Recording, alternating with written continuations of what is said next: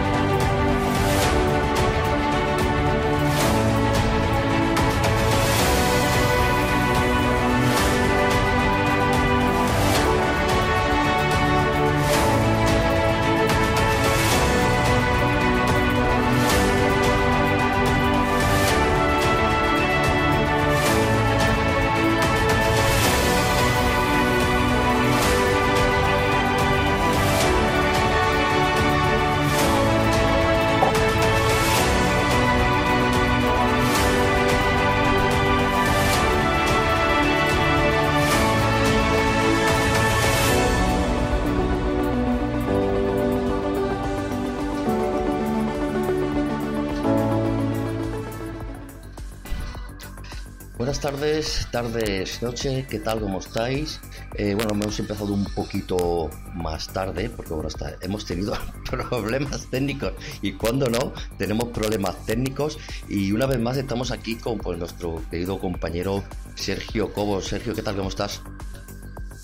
Bien, bien, estoy bien. bien, con buen ánimo, mucho calor. Eh, obviamente porque estamos en pleno verano Deberíamos estar en la playa, pero bueno, estamos aquí hablando del proyecto montado. Madre mía. Sí, sí. Eh, Sergio, podemos decir que, porque no, no vamos a hablar de experimento de Filadelfia, ya haremos otro tema con esto.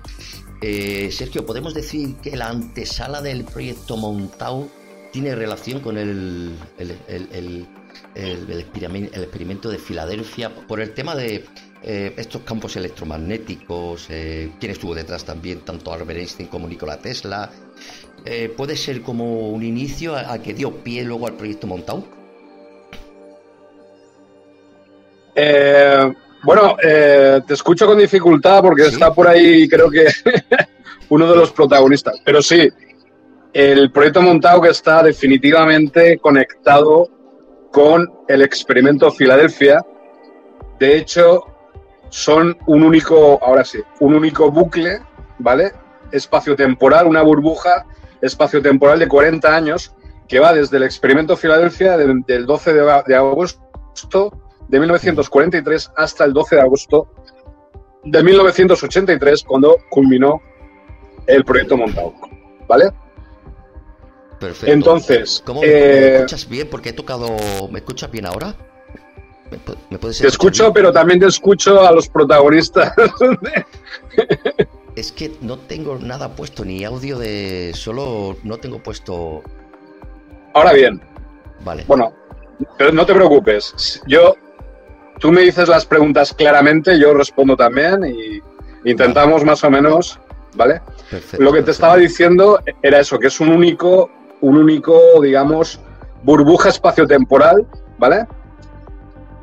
Que ha cambiado la historia del universo, porque este experimento que comenzó allá en, la, en Filadelfia, por eso se llama experimento Filadelfia, Correcto.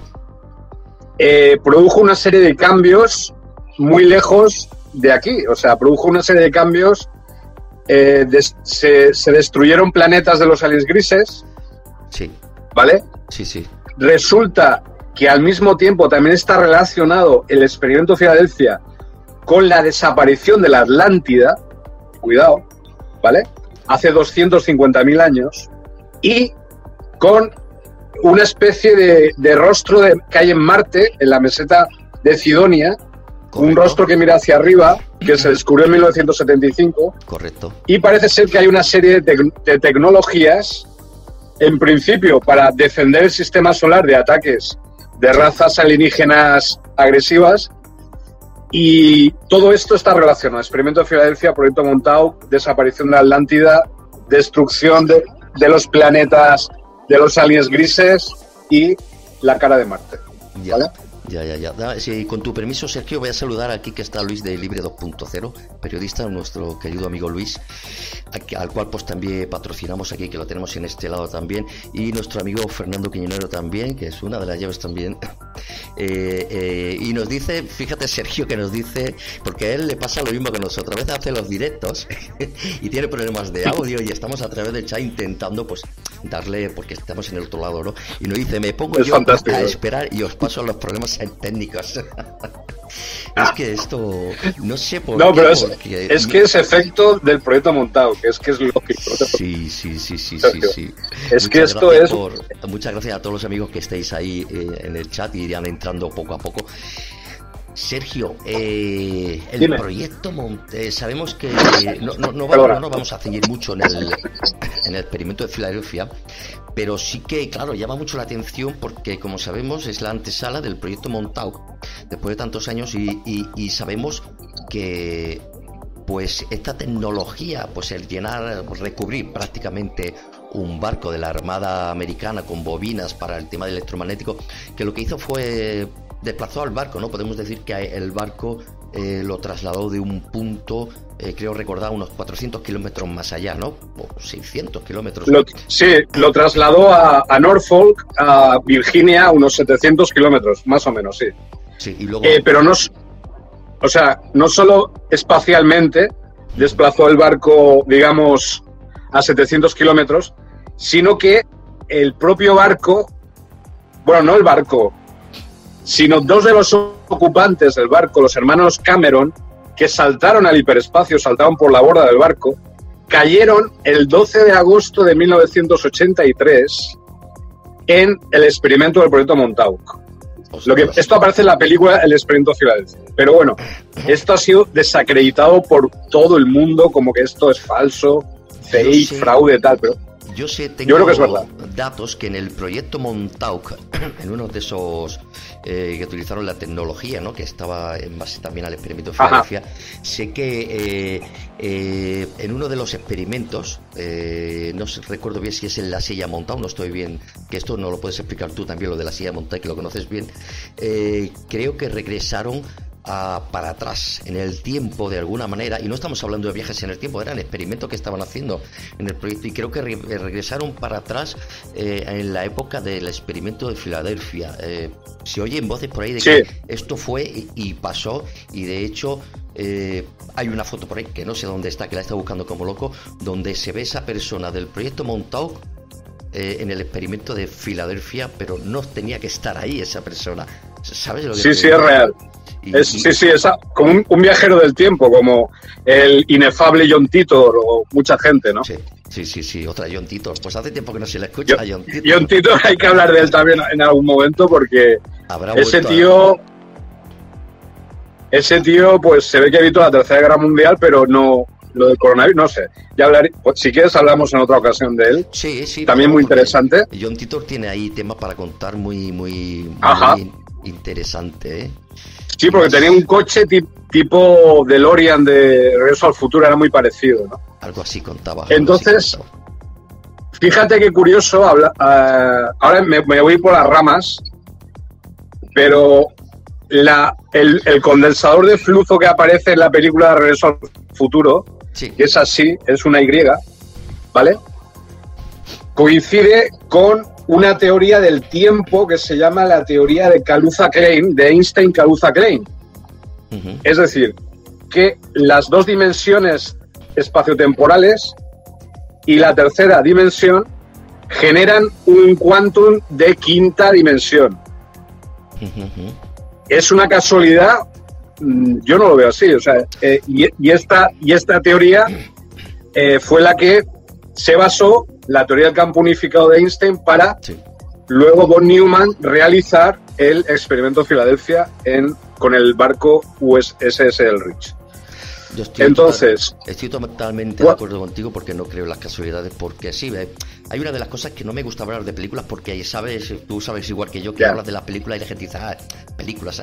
Eh, entonces, ¿cómo saben tantas cosas eh, eh, en las películas de este tipo, no? Cosas que, que se saben a la hora de investigar estos temas, te llevan a un punto, te llevan a otro, y esto en las películas entiendo que de alguna manera lo estudian, lo saben y lo reflejan y te dan la verdad. Yo sé que esto, el condensador ese que tú dices, que hace la Y, eh, ha salido en más películas con eh, emulando otras cosas, por ejemplo en, la, Guardianes de la Galaxia también sale ese símbolo y tal, y, se habla de eso, de viajes eh, y saltos temporales, ¿no? De, hecho en la película sale los saltos temporales y salen esos símbolos, digo, bueno... Tienes razón. Las casualidades como que no... Sí, sale, sale, es verdad.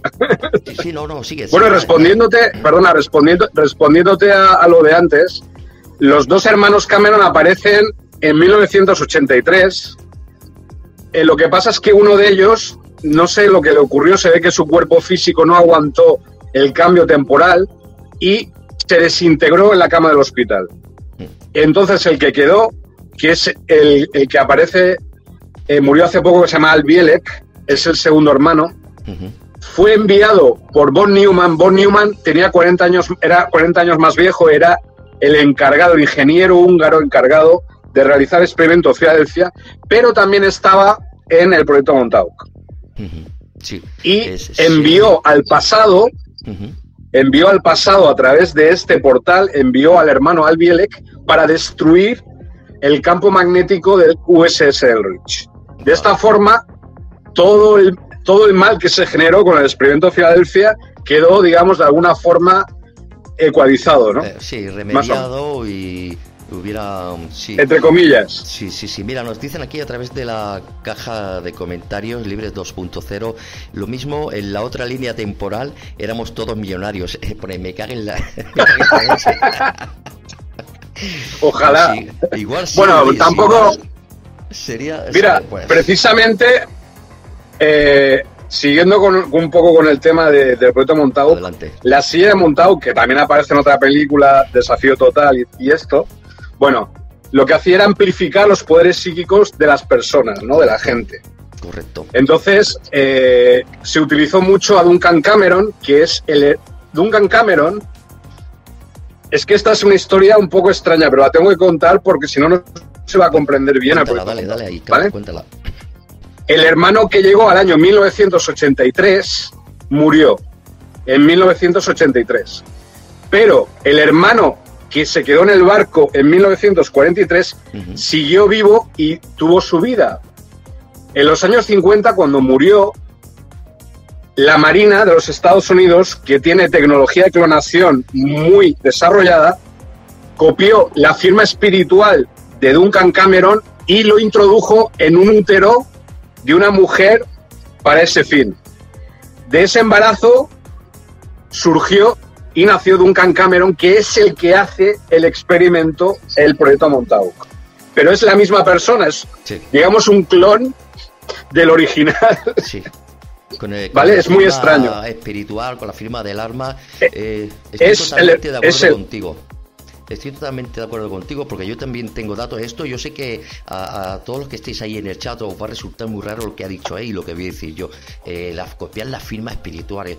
Eh, pues sí, porque mira, eh, la teoría en la que se, se te confirma, lo que pasa es que supuestamente, entre comillas, no tenemos la maquinaria para viajar en el tiempo, la teoría te la han contado un poquito a medias, la cuenta un poquito a medias, porque pensamos que, por ejemplo, podemos viajar al futuro eh, y claro, vas a viajar al futuro con la edad que tienes tú ahora. Sí, evidentemente viajarías al futuro. Eh, lo digo porque también el proyecto montado se ha hecho. Viajas al futuro, pero allí envejeces de repente, o a lo mejor no de golpe, pero sí poco a poco, a, pasos muy, muy rápidos. a lo mejor en 12 o 24 horas eh, envejeces a la edad que tendrías allí. No te quedas joven, la gente se equivoca. la teoría real dice eso, no, no vas joven. Y lo mismo al pasado eh, rejuvenecerías. ¿Por qué? Lo que tú has dicho, la firma espiritual. ¿Por qué? Porque las dos entidades espirituales convergen en el mismo tiempo. Y el espíritu de alguna, manera, de alguna manera lo sabe y, hace su evolución de envejecer. Y la gente piensa que se queda joven y no es así. No es así. No es así. Envejecería. Además, este proyecto montado eh, definió mucho las diferencias entre el alma humana lo que se llama el Merkaba, lo que es los campos energéticos del alma humana y la, incidencia electrónica. Es decir, realmente se puede clonar electrónicamente un alma humana, se puede meter en un chip. Bueno, los sirianos B, los extraterrestres que dieron la tecnología de la silla Montauk, sí que, los, sí que lo saben. De hecho, hay una empresa que se llama ITT que ya desde los años 50 ya podías ver en una pantalla todos tus pensamientos. Es decir, podías ver la película de tus sueños, de tus... Eso es en los años 50. Podía ver tus sueños, correcto. Sí. Entonces tú imagínate en los años 80 cómo estaba desarrollada esa tecnología de tal forma que usaron como cobaya a Duncan Cameron, le pusieron el casco, la silla y abrió un portal súper potente. Vamos, se podía meter hasta un camión. De hecho, metieron hasta camiones por ahí y llegaron, llegaron a, Marte, llegaron a las ciudades intramarcianas, bajo tierra de Marte. Intraterrenas. Sí. Intraterrenas. Sí, sí, lo sé, lo sé, lo sé, lo sé. Porque aparte es, lo más lógico vivir más dentro de, en el interior de la Tierra que no en el exterior, porque aquí estamos expuestos. Yo, yo disculpa Sergio, dale, dale. yo tengo que pedir perdón porque el proyecto Montado para mí fue muy importante porque yo he escrito, tengo algún libro en inglés, Montado de Origins, eh, sobre el tema para mí fue muy importante en su momento porque para mí es la, clave de toda la conspiración, el proyecto Montauk. Eh, pero digamos que se me conoce más por el tema de ciudades intraterrenas. ¿Por qué?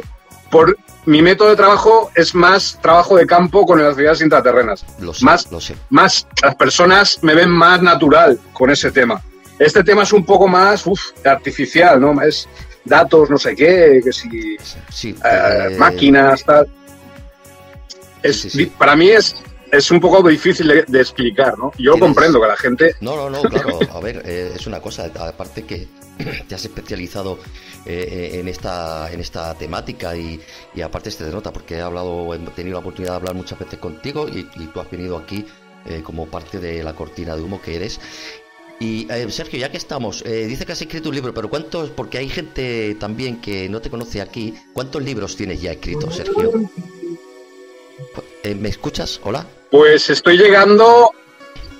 Sí, te escucho. Estoy llegando a las cuatro centenas, o sea, em, me imagino que en breve pues tendré 400 libros ya publicados. 400 libros. 400 sí, libros. Pronto. Eh, te- tela, ¿eh? Tiene... Vale, pues seguimos eh, con el tema. Eh, Hombre, sabemos- me- me costó, me costó muchas negociaciones con los de Amazon y tal, con el señor Bezos, que tuve que hacer muchos emails ahí a Seattle porque fue complicado, ¿eh? no fue fácil. Pero Fácil. nos comprendimos y, y mira. Perfecto. Me alegro mucho que tengas la oportunidad de escribir libro y entregar pues lo que tú sabes que, que- que estudias, que investigas, tus trabajos y demás, porque es, eh, realmente es importante. Eh, Sergio, sabemos que a través del proyecto Montau y utilizando esta silla eh, eh, de- del proyecto Montau, la silla Montau le vamos a llamar, eh, Sí. se abrieron portales dimensionales, eh, podían eh, hacer, vamos a decir, eh, espionaje telequinésico, que podían saber lo que pensaba una persona y ubicar a una persona eh, en un punto en concreto, manipular las mentes con las personas, pero esto lo hacían con gente que tenía habilidades, capacidades mentales. Lo que hacía la silla Montauk era amplificarlo como la película de Amplificar. X, como la película de X-Men, Doctor X, que se pone el casco para amplificar. Exacto. Pues fíjate El cerebro, ¿no? Sí, Ya aparece ahí y se conecta con todas las mentes del planeta, ¿no? correcto. Pues sí, era algo así, era algo- realmente fue algo así. Por eso eh, utilizaron miles de niños durante los años 80, porque digamos que este fue uno de los programas secretos del ejército de los Estados Unidos, de la Marina en concreto, Ujú. Y secuestraron miles de niños durante estos años. De hecho, incluso se supone que hay centenares de niños enterrados bajo eh, el proyecto Montauk, en esa isla. O sea que fue una auténtica salvajada lo que hicieron, porque utilizaban, de, de hecho sabemos que los niños tienen una capacidad psíquica pura, tienen unos poderes mentales muy desarrollados de forma natural, Sí. no están intoxicados por la sociedad, ni por la cultura, ni educación, bla, bla, bla. ¿Vale? Entonces, eh, desaparecieron aproximadamente 25.000 niños. Ah, perdona, pero voy a tener que nombrar a otra serie, Stranger Things, habla de Netflix, Sí, sí, sí, sí. habla, adelante, habla, adelante. habla justamente del proyecto montado, que fue eso, ¿no? Y también utilizaron homeless, vagabundos, gente que no tiene familia y desaparecieron. De hecho, los cogían por la noche, los llevaban allí, los metían en la silla y, y los llevaban pues a planetas, por ejemplo, Altair, y no regresaban. O, por ejemplo, muchos niños los llevaron al futuro, al año 6000 o 6800 o 6080. Hay una, hay una narración de una ciudad que es como una plaza y hay un caballo de oro. Sí. Esto es muy famoso porque es el emblema del proyecto Montauk. Sí. Y el pedestal del caballo de oro eh, hay como una tecnología, pero hay unas palabras inscritas. Entonces llevaron muchos niños allí a través de los portales para que pudieran leer lo que había en el pedestal, pero no lo lograron. Entonces, lo el máximo nivel al que han llegado con el, con el proyecto Montauk en el futuro es el año 6087, se supone. Yo creo que, yo creo que han logrado más. Entonces, eh, ¿cuál es la importancia del proyecto Montauk? La importancia del proyecto Montauk reside en que realmente los viajes en el tiempo son oficiales, eh, se realizan por todos los ejércitos del planeta, Sí, todos los gobiernos lo saben, sí. y la clave para demostrar esto es que en el año 2017 se eh, de repente se descubrió las ondas gravitacionales. No sé si te acuerdas que hubo... Lo recuerdo que los el Nobel de Física de ese año, del 2017, fue para ellos. Y a, través de un aparato enorme que se llama LIGO, que es una especie de recogedor de frecuencias del espacio, descubrieron ondas gravitacionales. Pero no dijeron nada más. ¿Qué, ¿Qué significa esto? Significa que los propios científicos están diciendo que los viajes en el tiempo existen. Porque la teoría del campo unificado de Einstein, que fue la que se basó el experimento de Filadelfia, fue totalmente desacreditada por la ciencia oficial. ¿Por qué? Porque no se podía demostrar que existían las ondas gravitacionales. Entonces, en el año 2017, cuando se descubrieron las ondas gravitacionales, todo el proyecto montado, todo el experimento de Filadelfia fue aprobado como algo real. Pero, esto no lo dice nadie. Einstein ya lo sabía, lo de las ondas gravitacionales. Albert Einstein. Ya lo comentó, pero se ve que no le dio mucho bombo porque, claro, ya es una locura. El tema del experimento ya, es una locura en sí, el pensarlo, ¿no? Sin embargo, se hizo. Eh, pero cuando salió, como tú bien has dicho, en el 2017, sí, o 16, por ahí, sí, lo de las ondas gravitacionales. Sí, sí, decían durante, décadas que estaba loco. Sí, sí, sí. O sea, Einstein estaba loco. ¿Cómo puede ser eso posible si no existen las ondas gravitacionales? Y de repente en el 2017, pumba, tres noveles de física, les dan el Nobel de Física y el príncipe de Asturias de ese año por descubrir las ondas gravitacionales. Pero claro, eso ha pasado así de tapadillo como, uy, ya está. Es que esto de, de la sonda lleva a muchísimas cosas y confirmaciones de muchísimas teorías desde viajes en el tiempo, eh, para adelante, para atrás, desde eh, viajar a otro plano, eh, vamos a llamarlo astral, o otro plano, otro mundo, o otro universo dentro de tu propio universo. De ahí, Exacto. o sea, entonces, claro. Los multiversos. los multiversos, ¿no? podríamos decir, ¿no? Y claro, hay que dejar. El universo antimateria. Por ejemplo. el universo de tiempo reverso. Hay muchísimos universos. Esto ahora mismo los, amigos que están en el chat están diciendo, ¿de qué están hablando estos tíos? Pues que llevamos mucho estudiado. Y entonces... ¿Qué se han tomado? Claro, entonces lo que Sergio y yo hablamos es que esto que se, con esto de las ondas gravitacionales eh, no le han dado mucho bombo porque es la confirmación de todo esto que estamos hablando.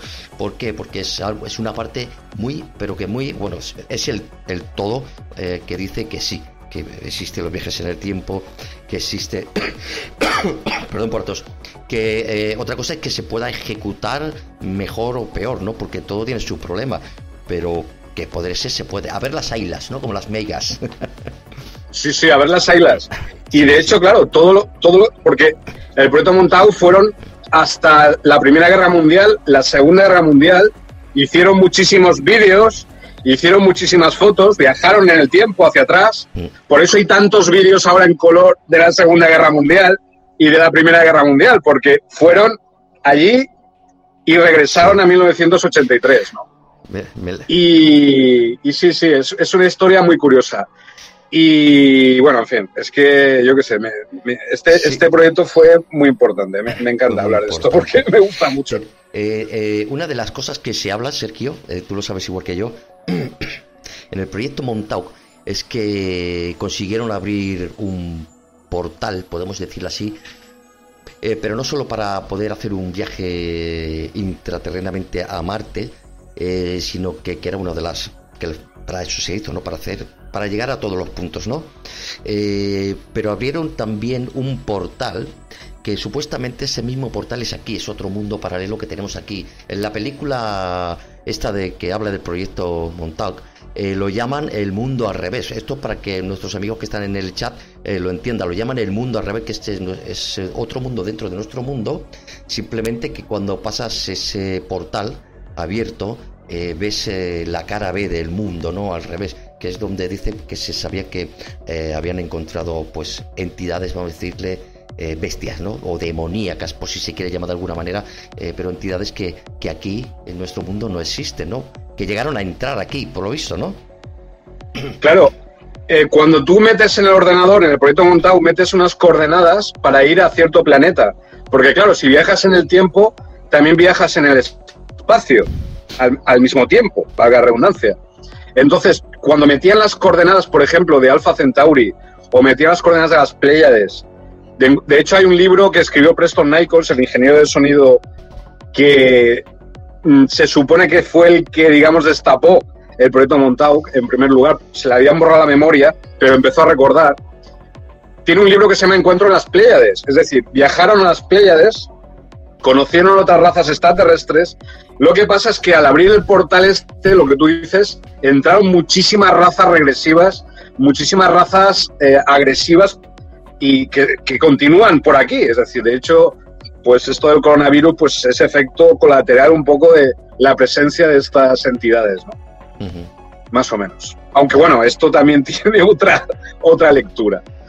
La cuestión es que, claro, al hacer estos viajes en el tiempo y usar todas estas coordenadas de manera electrónica, eh, explotando a la gente, obligándola a que abriera su mente, etcétera, al mismo tiempo había gente que amplificaba sus poderes mentales para luchar, digamos, en esta guerra mental y, y temporal contra los efectos del proyecto Montauk, ¿no?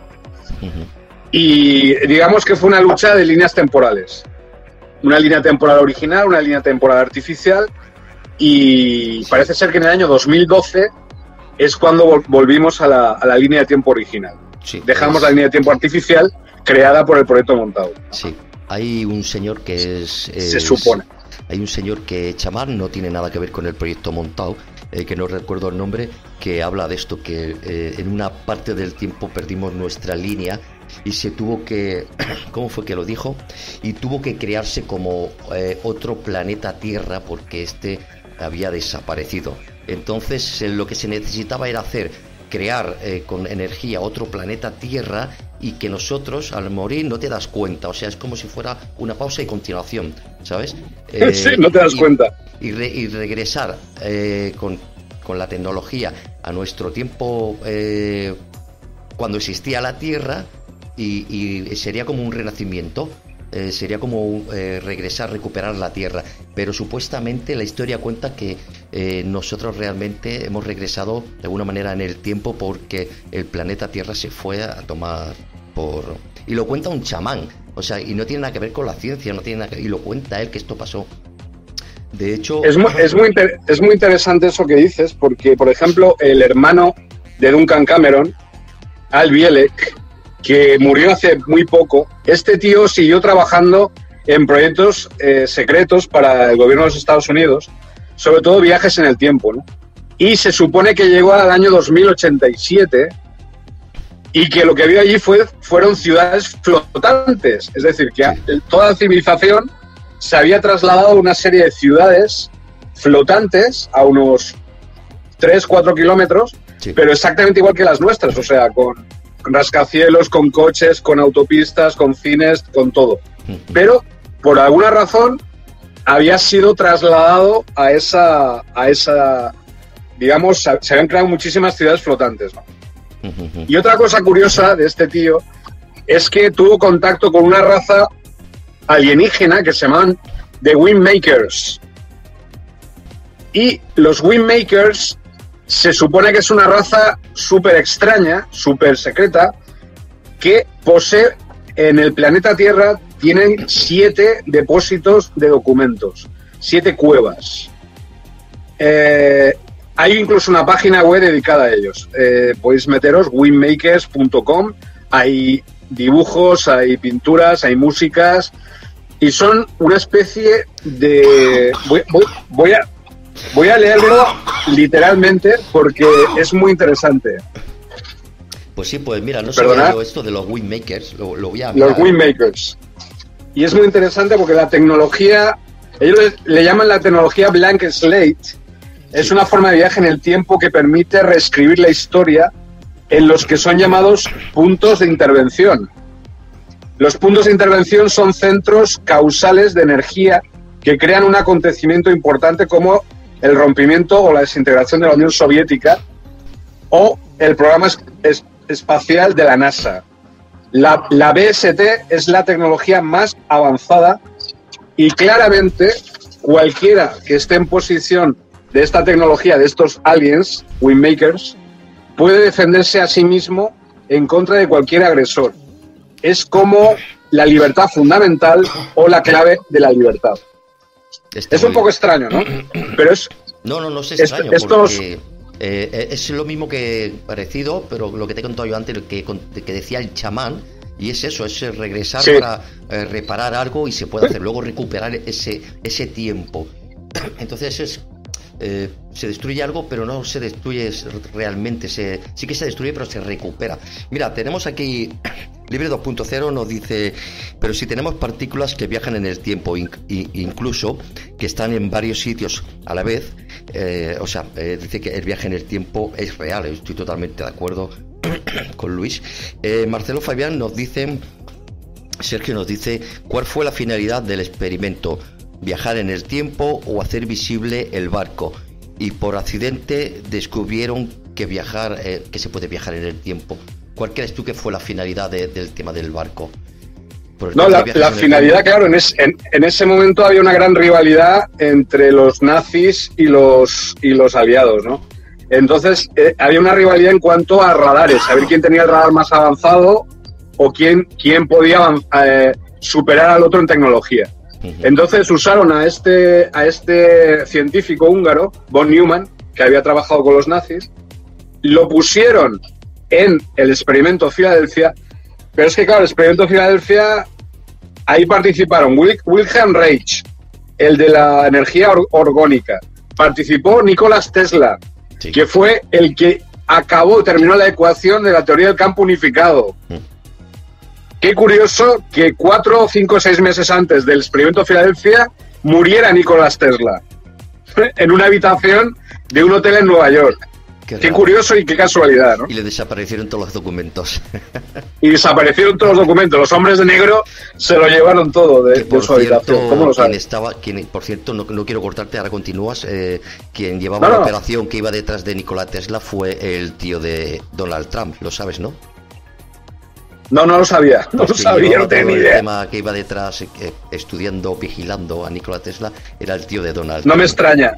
Sí, sí, sí. Hostia, es que, claro, Nicolás Tesla era un contactado total de los extraterrestres, de ciertos extraterrestres, y fue el único, un día tocó la puerta de Einstein, le hizo toc toc, porque Einstein no sabía acabar la teoría del campo unificado.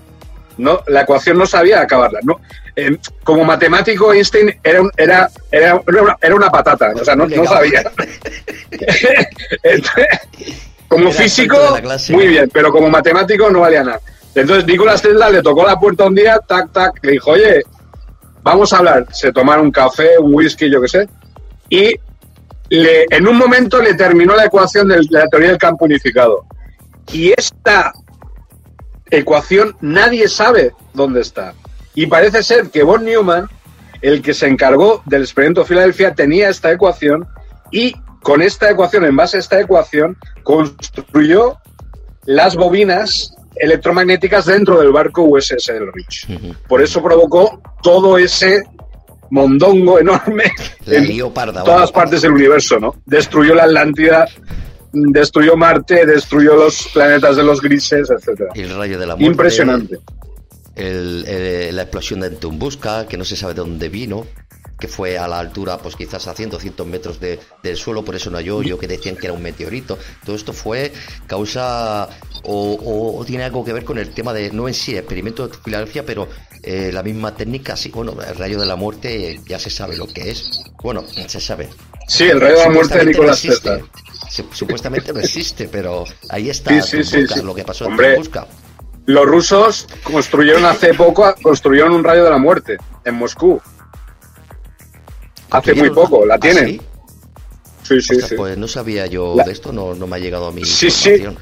Una réplica exacta. Bueno, de hecho, eh, Nicolás Tesla siempre tenía mucha morriña porque él era serbio y los serbios son de lengua eslava, igual que los rusos, es decir, usan el, el alfabeto cirílico. Y entonces se ve que un agente de la ex KGB habló con Nicolás Tesla, le dio los planos del rayo de la muerte, de que, que muy bien tú has hablado, y parece ser que hubo un fallo o algo eh, y dejaron de, dejaron de construirlo. Pero hace pocos años volvieron otra vez en el proyecto del rayo de la muerte con, con Yeltsin, ¿no? O sea, perdón, con Putin. Yeltsin era, era otro.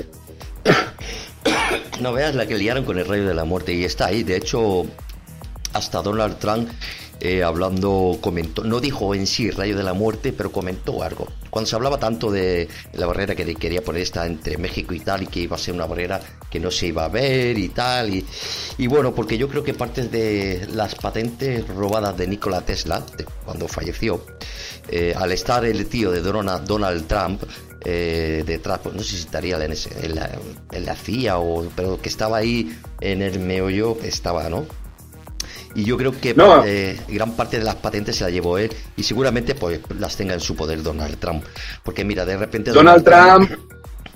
Dale, dale, Donald Trump sabe mucho de viajes en el tiempo, sabe mucho de clones, sabe de todo esto. Sabe mucho de ah, viajes incluso que él, él puede ser un clon también pero sabe, sabe, sabe estas cosas porque de hecho, si no, él no estaría de presidente ahí. Fíjate, los Simpson, por un extraño efecto Mandela, parece que salía Trump como presidente hace muchos años. Sí, correcto. Eh, en la película también, perdona que hable de películas. tranquilo, tranquilo.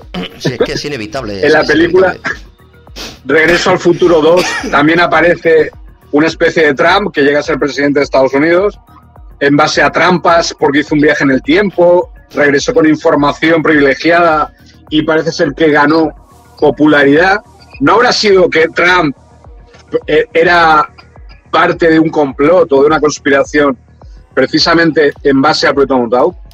Dejamos ahí la pregunta. Podría ser, Podría el, ser. el proyecto montado, como tú bien has dicho, se utilizó para eso, para regresar, para recuperar, para eh, tener conocimiento.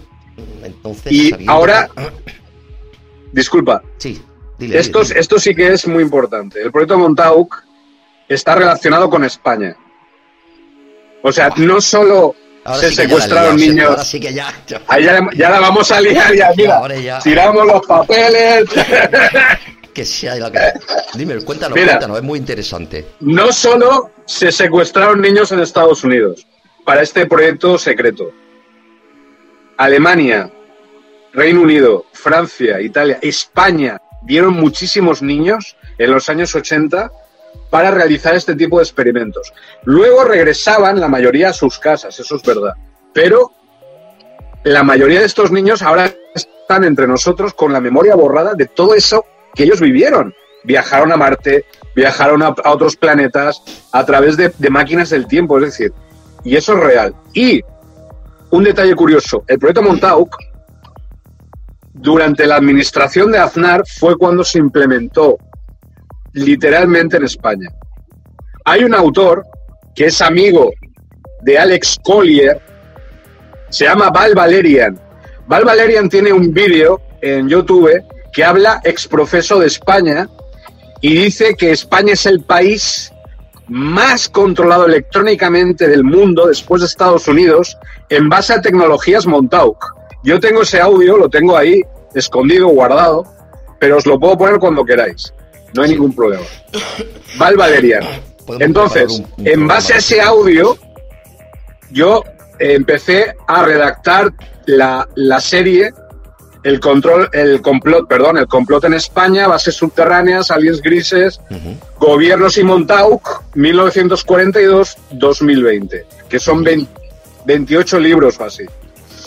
Y se basa en el hecho de que España es donde más se ha desarrollado la tecnología de implantes y de clones orgánicos en las bases subterráneas que hay bajo tierra aquí en España, eh, mixtas, Ejército Español, OTAN, aliens grises, reptilianos y otras razas regresivas. Sí, en, en bases como la de Veter aquí o, la de Badalona 4. En, Badalona me la has quitado que, en un programa que en Badalona aquí al lado, a, los, a cinco minutos. Ahí al lado, al lado de vuestros estudios, ¿no? Cualquier, cualquier día de estos me hacen un clon a mí y, me hacen un clon a mí y está aquí hablando con un clon aquí, madre mía. No, o sea, a mí, por ejemplo, eh, esto, no, esto no es broma. A mí me, pas, me pasado, yo estando en Brasil, mucha gente me llamaba diciendo, ¿pero qué haces en Valencia? Mi madre me lo dijo. Podría pasar. y muchas veces. Podría pasar porque Quiero decir, he escuchado muchas historias de ese tipo que estás en un lado y, dicen que te han visto en otro y dices, bueno, ¿cómo es posible? es muy fácil. Claro, el tema este, el, por ejemplo, lo que habías comentado antes sobre el, efecto Mandela, que habías hecho un comentario muy leve, eh, podría ser causa perfectamente de esto del proyecto montado. Aparte que fíjate tú que aquí en España el tema del efecto Mandela eh, viene pasando mucho. ¿Por qué? No sé. Sí que yo estudio e intento investigar todo lo que puedo, eh, gracias a que tengo muchos amigos en Sudamérica y entonces me, me, pasan datos. Y si bien es cierto que hay muchos casos que pasan allí y no pasan aquí y, lo, y, viceversa, ¿no? Y yo sé que aquí en España el tema del efecto Mandela se está dando mucho, mucho, muchísimo. ¿Esto puede, tiene, podría tener algo que ver con el proyecto Montau? Que se repite totalmente, el efecto, totalmente. Estamos, hablando del efecto Mandela que totalmente se repite la historia.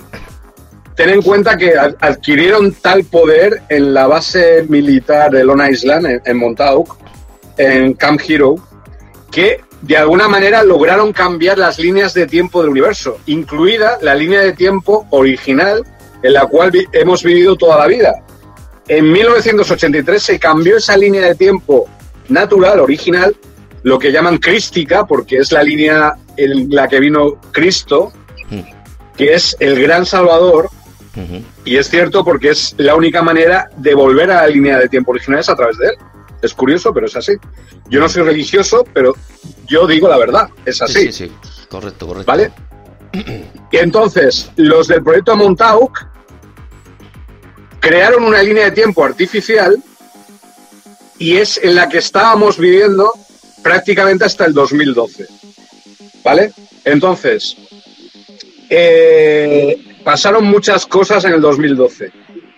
Se supone que iba a haber un apocalipsis maya de hecho, mañana es el día fuera del tiempo para los mayas, para las 13 lunas. Acaba el año mago magnético blanco y empieza un año muy fuerte que es tormenta lunar azul. Va a ser un año brutal a partir de pasado mañana, según los mayas, ¿eh? según las 13 lunas. No, pero bueno, Sergio.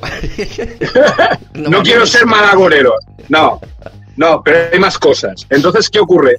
Yo, por ejemplo, cuando estaba en Brasil, en el año 2000, ¿cuándo fue? En el año 2014, de repente me entero de que había muerto Mandela. Digo, joder, pues me entristecí, ¿no? incluso llegué a llorar porque me pareció un hombre que había estado toda su vida en la cárcel. Injustamente, pues oye, pues es una persona a la que hay que respetar. Bueno, de alguna forma fue mentira, o sea, no murió en 2014, murió en el año 2017 o 2016, no lo sé. Es decir, y ahí ocurrió algo raro con Mandela, por eso se llama efecto Mandela. Es decir, estando yo en Brasil. Entonces, los del proyecto Montauk cambiaron las líneas de tiempo de tal manera que pudieran controlar el tiempo, porque ellos saben, sabían que el tiempo está completamente relacionado con la mente humana. Lo que nos pasa a ti y a mí, la mayor parte del tiempo, no tenemos ni idea. Es decir, nuestra memoria nos la controlan eh, y más con lo del confinamiento. Es decir, eh, hay, grandes hay grandes lagunas. Y como los gobiernos saben de esto, están utilizando todo su poder para controlar nuestra mente, para que nuestra mente liberada no pueda crear una línea de tiempo original y volver a, crear un, planeta que sea un paraíso. No quieren eso. Entonces están controlando electrónicamente. tiempo. Exactamente. Entonces, es totalmente porque experimentando, experimentando con el proyecto Montauk lograron averiguar eso. Y, ya podían meter en un chip todos los recuerdos de una persona, todos sus sentimientos, y ya pues ya tienes la tecnología para clones. Lo pones en un clon, no hace falta que sea una persona original, y ya es igual que tú, pero no, tiene alma. Sí, no tiene alma, correcto. No tiene alma. Que, para un clon. Entonces, lo de los clones. Desde este punto de vista, para un clon viajar en el tiempo sería más fácil, ¿no? Porque no tendría problemas de envejecer rápidamente cuando vas al futuro, porque al no tener alma, no tiene alma, cuando va al, futuro, eh, no puede envejecer, porque es su alma la que eh, se da cuenta. Por ejemplo, yo voy a lo que hablábamos antes, yo voy al futuro eh, dentro de 50 años, no quiero vivir más, 100 años, imagínate, y mi alma se junta con el alma de mi yo futuro Y entonces el, tiempo me dice, no, mi alma reconoce que yo tendría que envejecer y es cuando envejezco prematuramente de golpe, ¿no? Con un clon esto no pasaría, ¿no? No. Que podría ser, de ahí vendría el tema de los grises o quizás no tiene nada que ver. No, de, de hecho están pasando muchas cosas porque nos estamos cruzando, en las calles nos estamos cruzando con clones de nosotros mismos o incluso con nuestros yo del pasado o del futuro. Esto que parece que me haya vuelto loco, que parezco aquí Don Quijote, que tal, esto, esto está ocurriendo. Es decir, tú te, sientas en un bar, esto es una, burrada, pero lo voy a decir. te sientas en un bar a tomar una cerveza y a lo mejor estás tomando la cerveza con tu propio yo del futuro, que de alguna forma ha viajado a través del tiempo para tomar esa cerveza contigo y decirte algo. Esto está ocurriendo todo el tiempo, todo el rato, eh, y no nos damos cuenta. y, más en zonas de gran ebullición de clones como Cataluña, por ejemplo. Cataluña es el gran, el lugar en el cual se ha impuesto el gran encubrimiento, el gran cover up. Es decir, ahí hacía falta meter mucha negatividad los últimos años para precisamente tapar todas estas operaciones encubiertas de control mental y de clones y todas estas historias. con todo lo que viene pasando aquí eh, en Cataluña, pues ya yo sé que es muy raro. Eh, somos como un como un laboratorio. Yo sé que aquí se prueba de todo, tecnología, eh, temas de armas psicotrónicas, que también hablaremos nuevamente un poquito más adelante con Javier Río, experto en armas psicotrónicas. Ya te lo presentaré. Claro. y, él lo dice y bueno, y, y me la ha demostrado a mí que es todo el rato eh, utilizando tecnología para invadir, hacer que escuches voces y voces intracranealmente, o sea, no por el oído, voces. Sí, sí, sí. luego vas al médico y ¿qué te dicen? Esquizofrénico. Y, están ahí. De hecho, de hecho esas voces eh, las puedes captar como si fuera con un magnetofón, una grabadora, como si fuera una psicofonía. De hecho, yo hablé con él y le dije, oye, eh, Javier, ¿tú sabes que esto es una psicofonía? Él se dedica a las armas, no, eh, no toca los temas como yo, fenómenos paranormales y tal. Y me dijo, no, no, esto es de las armas psicotrónicas. Y digo, sí, sí, sí, digo, pero eh, la captación de este audio es igual que buscar una psicofonía, es lo mismo. O sea, ¿qué está pasando? Esta gente, hay grupos en Facebook que se llaman Targeted Individuals que están denunciando a los gobiernos por lo que se llama violencia psíquica, violencia psicotrónica igual que tu amigo sabe de esto. Sí, sí, sí, sí, yo estoy en un grupo de Entonces son tecnologías de microondas, tecnologías ARP, de las armas de cambio climático, pero dirigidas a las personas. Por ejemplo, fríen a una persona en concreto, van a por esa persona y hacen que esa persona se vuelva loca, porque empieza a escuchar cosas en su cabeza y no, no es él o ella. Se lo están haciendo. Se lo están haciendo, le están persiguiendo. Y luego hay otra cosa que se llama la transferencia de conciencia en fase REM. ¿Qué es esto? Esto es un poco complicado. Hay un tío en Canadá que se llama Donald Marshall, que lo que, lo que ocurre es que mientras estás en la fase REM durmiendo, hay satélites que llevan tu conciencia, te la quitan y llevan la conciencia, trasladan la conciencia a un chip de tu clon, ¿vale? En una especie de circos que se llaman clone centers, donde están las élites y ahí empiezan a torturar a los clones como si fuera el coliseo, a hacer barrabasadas sexuales, etcétera. Y luego, cuando ya han matado a tu clon, ya le han hecho de todo, vuelve la conciencia al satélite, el satélite regresa tu conciencia a tu cuerpo original y te levantas hecho una mierda porque te han torturado durante horas y piensas que eso ha sido una pesadilla. He escuchado algo, he escuchado algo parecido, pero eh, dentro del ámbito de, de remover tu, tu, alma, no sé cómo lo hacen, eh, eh, y, trasladarla a, otro cuerpo, ¿no? parece como una... A través de chips. Sí, sí, parece sí, es una, posesión. Una, posesión en, toda regla, pero manipulada por terceras personas, involuntariamente, ¿no? Y, ten, en cuenta, la clonación es habitual en todas las razas extraterrestres e intraterrenas desde hace millones de años. Pero desde hace más de 80 años en nuestro planeta los nazis y los, los ingenieros alemanes prenazis también ya clonaban a personas sin ningún problema. Ahora está tan desarrollada esa tecnología de clonación que si te cogen un pelo a ti o una legaña o te cogen una gota de sangre, pueden crear un Sergio en dos semanas. Pues dos semanas no, me exagero, pero en tres meses pues igual, que, igual que estos ahora. Dos tíos como yo, dos tíos como yo estamos apañados. ya uno, ya mira cómo estoy, pues dos tíos como yo ya peor. Con tu permiso, Sergio, mira, tenemos aquí a través de la de la caja de comentarios, eh, Fernando Quiñonero comenta, eh, parece, eh, parece que quien hace Los Simpsons, esta serie de Los Simpsons, viaje al futuro, que era lo que estábamos comentando. Esto dice el compañero Fernando Quiñonero. Marcelo Fabián nos dice, perdón por la tos, las películas de ficción están hechas con realidades. Totalmente de acuerdo. Bueno, al menos están de acuerdo con nosotros, no nos toman por loco. Menos mal. sí. Mira, eh, Libre 2.0 nos dice como la peli del séptimo día. Esta es de Arnold Schwarzenegger, si no me equivoco, que hacen un clon.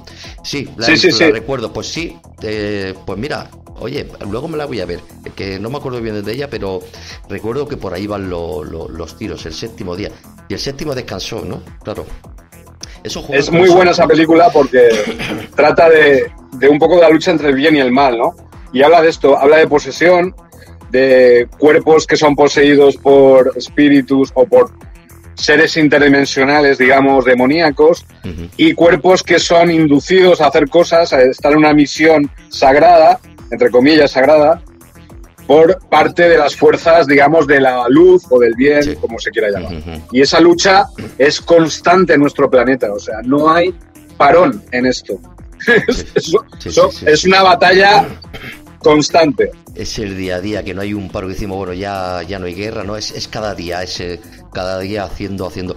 Podemos decir, entonces Sergio, podemos decir que el proyecto montado está activo a día de hoy, ¿por qué? Porque es, bueno, yo creo que es una muy buena máquina de guerra, eh, no bélica porque no dispara, no es, pero sí que para manipular mentes, porque sabemos que hacía, ¿cómo se llama? La frase, a ver si me acuerdo, espionaje etéreo o espionaje que veían, por ejemplo, le daban unas coordenadas. Eh, visión remota. sí, eh, correcto, gracias, gracias, gracias, que no me acordaba. visión remota y le daban unas coordenadas y esta persona, pues, pues en la silla, pues imaginaron que estoy yo ahí, veo lo que está en la otra punta del país o en la otra punta del mundo o en otro planeta. Y esto ha pasado eh, con la. Eh, con un. ¿Cómo se llama? No me recuerdo, no tengo la memoria fatal. Eso porque soy un clon. Ah, eh, Ingo Swan, ¿puede ser? Que hizo lo de visión remota que vio entidades en la luna, que estaba, bueno, que había una ciudad en la luna, decía. Ingo Swan puede Creo que sí tienes razón, creo que es Swan, sí, creo que tienes, razón. También participó la nieta de, Eisenhower en, en, este programa espacial secreto. También participó en el programa Más 20, que es que, eh, que dice Cory Wood y David Wilcock, en el cual tú te llevan de niño a una colonia, te llevan a Altair o Alpha Centauri, o te llevan a un planeta controlado por las tropas del nuevo orden mundial. Y estás ahí entrenándote 20 años, matando marcianos, alienígenas, extraterrestres, vuelves y te regresan a la edad que tú tenías de 8 años pero con la mente borrada, la memoria borrada. esto que parece una absoluta locura, esto es parte de, o sea, la realidad, si supierais hasta qué punto la realidad supera lo que nos están enseñando que es la realidad, la gente se tiraría por las ventanas. O sea, por eso, hay que ir con cuidado. Por eso tiene que, estar todo eh, eh, a base de mentira, encubriendo eh, tecnología, encubriendo quizás vidas en otros sitios. Tienen que, porque está la mentira y dentro de esa mentira toda la manipulación, que en vez de hacerlo pues como cuando descubrimos el, la, la, medicina, la, tecnología nuclear, ¿no? Eh, sí, sí, sí, para una bomba. Pues esto, esta tecnología que, que está ahí de, de toda la vida, eh, en vez de utilizarla para separar la materia. Claro, eh, en vez de utilizarla para hacer cosas buenas, las estoy utilizando para hacer todo esto y el conocimiento de esta tecnología para las personas eh, si se enteraran sabiendo cómo lo están utilizando, sería el caos. Por eso no, no, no, no se debe de saber nada. Y, fíjate que lo único que mantiene a la materia unida, porque claro, como la física nuclear lo que ha hecho es separar la materia, lo que, lo que es el corpúsculo más mínimo de materia, que es el átomo, mm. lo, que permite que más o menos los efectos colaterales no sean muy negativos es nuestra capacidad mental. Nuestra mente es lo que hace que la materia no se disgregue más.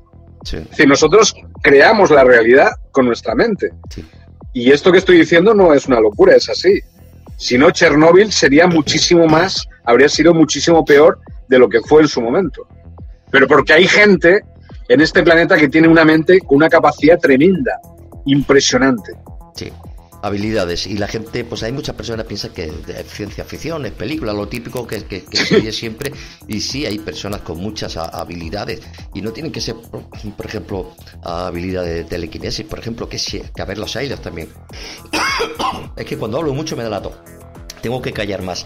Y eh, sino que hay gente que tiene memoria fotográfica, hay gente que, eh, eh, tiene una capacidad de, lo que lee, lo absorbe y lo entiende y lo aprende. O sea, muchos de los grandes científicos son científicos prácticamente sin estudiar nada. O sea, porque sí, sí, y dices, ¿cómo es posible? Porque hay gente que tiene capacidades y gente que, bueno, que hay muchos niños superdotados que llegan a ser eh, grandes eminencias en la cirugía y en tecnología eh, gracias a la memoria fotográfica, gracias a que eh, absorben y aprenden y entienden. aquí en España hemos tenido muchos niños superdotados y aprenden pues de una manera increíble. España, España de forma natural es uno de los países con mayor capacidad intelectual y con mayor capacidad eh, de forma natural, no sé si será por aceite de oliva o por lo que será. Yo que he estado. Y el pan con tomate. y el ajo, y el ajo. Eso debe ser, vamos, una bomba para las neuronas, macho. Seguro. Qué bueno, tío. Bueno, al menos en lo culinario estamos, estamos sobrados, ¿eh? No, eh, eh, yo te digo, he estado viviendo fuera, tú bien lo sabes, conoces bien Brasil, y, igual que yo. Y te digo yo que como en España no se vive, o sea, el nivel de vida, la comida, eh, el clima, eh, el estar en una terraza tomando unos chatos, por favor, o sea, eso es, eso es lujo, o sea, es una fuera no existe eso, no hay, no hay. No, existe. Aquí somos privilegiados. no, apreciamos lo que tenemos aquí. Mira, te quería comentar una cosa. Dale, dale. Antes habíamos hablado del caballo este que aparece ¿no? en una plaza y tal, el caballo de oro. Sí. Se llamaba Tot. Y es un indicador de tiempo colocado en una zona muerta, ¿vale? Donde se encuentran varias líneas temporales. Estamos hablando ¿Vale? Te hablo del año 6000. ¿Hablamos de las líneas ley o no tiene nada que ver? No, eh, hablamos de líneas de tiempo. Las líneas de ley son las líneas geomagnéticas del planeta. Vale. Que conocían los templarios, conocían los druidas, etcétera, y donde han construido Stonehenge, eh, las líneas de Nazca, etcétera, ¿no? Tiwanaku y todas estas cosas. Vale, y entonces hay una raza, hay unos alienígenas, otros, que se llaman los Capricornios. ¿Por qué? Porque después de esta era de Acuario en la que estamos ahora, que durará unos 2150 años, ya hemos pasado la era de Piscis, que es la era del amor, Cristo, etcétera, que empezó en el año cero. Ahora estamos entrando en la era de Acuario, ¿no? Y después vendrá la era de Capricornio. Y en la era de Capricornio, dentro de, pues como digo, 3.000 años, hay una serie de países que tendrán mucha importancia. Uno de ellos es Brasil. El norte de Brasil, el nordeste de Brasil, va a ser el centro de todas las operaciones tecnológicas de la raza humana de aquí a 3.000 años, ¿vale? Y entonces, esta raza de alienígenas aparecerán en ese momento, se llaman los Capricornios, viajan, viajeros del tiempo, procedentes de la era de Capricornio, y colocan ingenios energéticos como indicadoras, como, perdón, como indicadores en estas zonas muertas donde se juntan eh, varias líneas temporales, eh, creando campos de energía. Eh, es decir, en el futuro, todo este juego de líneas de tiempo y tal va a ser muy común. Toda la gente va a estar jugando con el futuro, el pasado, el presente. Normalizado, ¿no? Estará normalizado, se amplificarán las capacidades psíquicas, los campos de energía vendrán a uno o podrás acceder a otros campos de energía del cosmos. Es decir, vamos a ser como medusas, ¿no? Como entidades eh, energéticas más que seres humanos, ¿no? Nos vamos a dedicar a, de alguna manera, a controlar el tiempo y el espacio, ¿no? En el futuro. Pero esto, claro, esto es esto, de aquí a 3000 Esto, pues... Eh, eh, tiene mucha relación también con el proyecto montado. Lo que pasa es que aquí, aunque sí que lleva mucho tiempo, pero no, no está acabado de. No lo han acabado de, de porque no deja de ser nuevo porque eh, de alguna manera eh, no lo podemos utilizar nosotros, no poderlo utilizar, sé que puede sonar una tontería, no poderlo utilizar nosotros, eh, de ahí viene que no está normalizado y no podamos, y sea difícil, porque viajar en el tiempo, según y dentro de los datos del proyecto montado hay que estar preparado también, no se puede, no lo puede hacer cualquiera, porque se sabe, bueno, si la ha hecho mucha gente, eh, pues, gente indigentes que cogían ¿no? Eh, para hacer, eh, pero no han salido bien. los, los, experimentos que han hecho con niños que tenían capacidades especiales, estos han sido los que han salido muchos bien y otros más menos bien, pero los que no tenían capacidades, todos acababan mal, desechos o, convertidos en hamburguesas porque hacían quizás un viaje y llegaban... Dale, dale. Precisamente hablando de esto, hay una, una antena se llama antena Delta T. La antena Delta T eh, es una antena que estaba a 5 metros enterrada bajo el complejo del proyecto Montauk. Esta antena lo que hace es curvar el tiempo y el espacio. ¿Vale? Es decir, igual que se puede curvar esta hoja de papel, como estoy haciendo ahora, el tiempo se puede curvar también. Entonces, si tú quieres ir de este punto a este punto, ¿por qué no hacemos así? Y lo juntamos y ya estamos viajando en el tiempo. Y creas entonces un túnel, que es lo que se llama, lo que como se viaja en el tiempo, un, un, portal espacio-temporal. Entonces, lo grandioso, lo grandioso, lo fantástico del proyecto Montauk es que de manera electrónica lograron por primera vez y de manera oficial un ejército humano, lograron viajar en el tiempo. Pero claro, esto ha sido tan enterrado y tan encubierto que todas las huellas posibles y todas las pistas posibles para seguir el hilo de Ariadna hasta llegar al proyecto Montau las han borrado, porque no interesa que nadie sepa que realmente ya tienen esa tecnología los gobiernos y los ejércitos, ¿no? Y las fuerzas armadas del mundo, ¿no? Todos los gobiernos. Eliminan pistas para que no llegues a ese punto en concreto. Dime. Sí, que, digo que eliminan pistas para que no llegues a ese punto en concreto. Para claro, claro. Han, matado a gente, les han borrado la memoria, mataron a todos estos niños. Llegaron con camiones, enterraron todo con cemento, todos los túneles, todo. Tú llegas a Montauk ahora, solo hay cemento.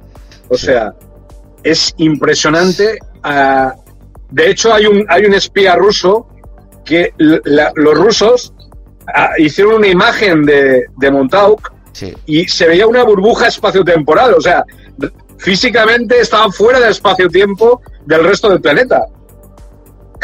O sea, que estaban como, y los rusos... estaban como en otro, vamos a decir, Montauk, pero en otra línea eh, de tiempo, ¿no? Prácticamente estaban como fuera, fuera de la realidad, o sea, completamente porque estaban haciendo experimentos en otros planetas, en el pasado, en la Atlántida, en Marte, y claro, y estaban recogiendo materiales, oro de las ciudades intraterrenas, intramarcianas de Marte, etc. Y el final, el final del proyecto Montau fue igual de extraño, o sea, cuando ya lograron acabar con, con el USS Elrich acabar con las bobinas de inducción y con los campos magnéticos, eh, de repente se cansaron de, toda tanta violencia y se cansaron de torturar a tanta gente y decidieron acabar con el tema, ¿no? Entonces pusieron a Duncan Cameron y le dijeron al oído, ha llegado el momento. Esas palabras activaron una cosa en su inconsciente y creó un monstruo, un monstruo en, en, uno de los túneles de la base que empezó a comerse a gente. Dicen. Eh, empezó a comerse a gente y empezó, vamos, a aterrorizar. Sí. Sí, sí, porque. Empezó a aterrorizar, porque claro, la máquina había amplificado tanto los pensamientos de Duncan Cameron que había creado físicamente un monstruo. Efectivamente. Eh, que la máquina te daba la, capacidad de ampliar tu, tu poder, vamos a decirlo así. Tu capacidad mental, efectivamente. Y, y, llegaron a, materializar eh, una entidad que de hecho me parece que en la película esta que comentabas tú eh, se ve, creo que se ve, sale reflejado. No es una película fiel, fiel, pero sí salen esos puntos en lo que dice, ostras, ¿cómo saben esto? ¿No? ¿Qué, qué detalle? Porque esto en una película tiene que ser muy rebuscado. Sin embargo, ahí está. Y materializó, como bien tú dices, una entidad. O sea, la, y materializaron hasta eh, cosas, eh, eh, un montón de cosas físicas, hasta un jarrón, un vaso con, agua adentro, que no tenía, luego materializaban sillas, materializaban de todo. Y llegaron a materializar una entidad que, que creo que a partir de ahí se acabó todo, ¿no? Lo de, bueno, supuestamente entre comillas, eh, que por cierto están todas las entradas y todos los accesos eh, cerrados con hormigón. O sea, para que no pueda salir nada de ahí dentro. ¿Quiere decir que a lo mejor sigue esa entidad ahí dentro? Todos los, los cadáveres de los niños enterrados ahí. Todas las operaciones. Eh, de hecho, Preston Nichols acabó muy mal. El, el, ingeniero de sonido este le hizo una entrevista hace poco, en el 2014 y estaba totalmente desahuciado, un tío tan importante, lo habían dejado sin pensión ni nada, y estaba el tío ahí con sus... porque había hecho grabaciones durante el proyecto montado y había hecho grabaciones, pues mi viaje a las Pléyades, y te ponía la música que él, o la, o la frecuencia del sonido que él había utilizado para las coordenadas para viajar a través de la silla de montado, a través de la, de la máquina que hicieron desaparecer. Entonces el tío era ingeniero de sonido, era un genio, y, fue completamente silenciado, completamente desahuciado. Murió hace poco, el, 8 de octubre del 2018. Y yo desde aquí le dedico este programa a él porque realmente se lo, merece. Por supuesto y que sí. También a, a, Julian Assange, que Julian Assange está a punto de morir. Es decir, Julian Assange lo están torturando de tal manera que muy probablemente vaya a morir en breve. ¿eh? una persona que lo único que hizo fue ser periodista e intentar pues que la gente conociera la verdad, ¿no? Eh, y entonces me están llegando informaciones de que lo están, están yendo a por él. Entonces es una vergüenza que nosotros, pues, bueno, nosotros tenemos ya lo nuestro con lo del coronavirus, pero, pero, pero el tío se arriesgó por la humanidad, es decir, arriesgó su piel para, se podía haber estado quieto, no haber hecho ningún trabajo no haber mm, divulgado lo de Afganistán o lo de los ovnis, que también hay mucho, mucho material extraterrestre. Y ahora, ahora lo están torturando y van a acabar con él, con su vida, simplemente una persona que lo único era un periodista. haciendo su trabajo, ¿no? Que se dedicó a hacer su trabajo, eh, llegó a descubrimientos eh, que se dio cuenta y muy importantes y pues se convierte automáticamente para, vamos a decir, para las, eh, los que están detrás de la sombra, en, las altas esferas, se convirtió en un hombre muy peligroso. El, Deep State es un hombre, claro, que... Sí, dale, dale, adelante. Entonces es una vergüenza que, que no, no hablemos de él, que no saquemos a colación en público. Hey, Julian Assange, que, que, está ahí, por favor, vamos a sacarlo y tal. Pero bueno, aparte de políticas, porque yo sé que también se metió en temas políticos que no, a lo mejor no le convenían mucho o no sabía mucho, ¿vale? Todos lo sabemos. Pero simplemente como, como persona humana, pues, hombre, hay que tener un poco de compasión, ¿no? Es decir, un tío que pues, tiene una capacidad muy grande, ¿no? entonces, quería decir esto, perdona. ¿eh? No, no, no, no, está bien, no, no, no, está bien. No, no, no, está bien porque eh, realmente es importante. Hay mucha gente que, que se dedica a investigar dentro del periodismo este tipo de cosas ya han tenido que dejarlo porque les han dicho vas por mal camino. Y claro, es peligroso, ¿por qué? Es peligroso para los que están arriba, las altas esferas. para por ejemplo, sería eh, eh, empezar a, a, ser consciente de que hay una alta tecnología que, que, ni siquiera soñándolo durante toda la vida te, puedes imaginar que existe, sin embargo existe. Eh, Mira, ahí está Phil Snyder, Phil Snyder que fue asesinado. Phil Snyder era amigo de Al Biel, era amigo de Al Bielek, de uno de los hermanos Cameron, que participó en el proyecto Montauk. Phil Snyder trabajaba en las bases subterráneas. Es decir, el, el tema del proyecto Montauk está relacionado íntimamente con las ciudades intraterrenas y con las bases subterráneas. La base de Dulce, estamos hablando de Dulce, ¿verdad? La base de Dulce, exactamente. Que fue donde descubrieron un mondongo enorme, una cueva enorme de dos millones de años, que allí habían estado encerrados, pues aliens grises, allí vivían como, pues, como las hormigas, allí vivían, haciendo sus experimentos, sus armas, tal, sus naves. Sí, sí. Y de repente llegan los marines, las fuerzas Delta, con, con Phil Snyder y les atacaron. O sea, fue la primera guerra real entre, entre extraterrestres, aliens grises y, entidades... y humanos. Sí, sí, sí, sí. Sí, sí, sí. Y entonces, esa historia porque fue muy sonada, ¿eh? En el mundo nuestro, donde nos movemos, esa historia fue muy sonada. Ajá. La batalla de Dulce, imagínate, en 1979, ¿no? Aquello fue. fue además, el tío le, con un rayo de cobalto, los aliens grises le quitaron los dedos de la mano. Sí. Sí, sí, con una especie de rayo o algo, una especie de, eh, de energía le, le, amputó los rayos, le abrió le amputaron los rayos. todo el pecho y, y de hecho un militar que estaba que se dedicaba, se dedicaba a la protección de la gente que estaba trabajando ahí dio su vida para que para poder salvar a Snyder porque prácticamente Snyder estaba muerto ya. todo el que habla de esto todo el que habla de, desvelación de la verdad y sabe del tema acaba mal. Gary McKinnon por ejemplo que era un era un científico que estudiaba en la NASA Gary McKinnon habló de que había documentos y mostró los documentos que aparecen pilotos no humanos en las naves espaciales. Me recuerda mucho a lo que aún estuvo haciendo, no sé si fue un meeting Donald Trump, que él, es que este señor hay que conocerlo. De, de hecho, tengo un tema que es referente a, Kennedy, que ya te lo contaré cuando tengamos tiempo, eh, que tiene mucha relación con Donald Trump. No estamos diciendo que Donald Trump matara a Kennedy, ni mucho menos sí que estaba muy cerca. La persona que lo asesinó estaba muy cerca y no fue, y no fue Oswald el que lo asesinó tampoco. Eh, Donald Trump eh, siempre nos da matices eh, de varias cosas que, van a ser muy importantes.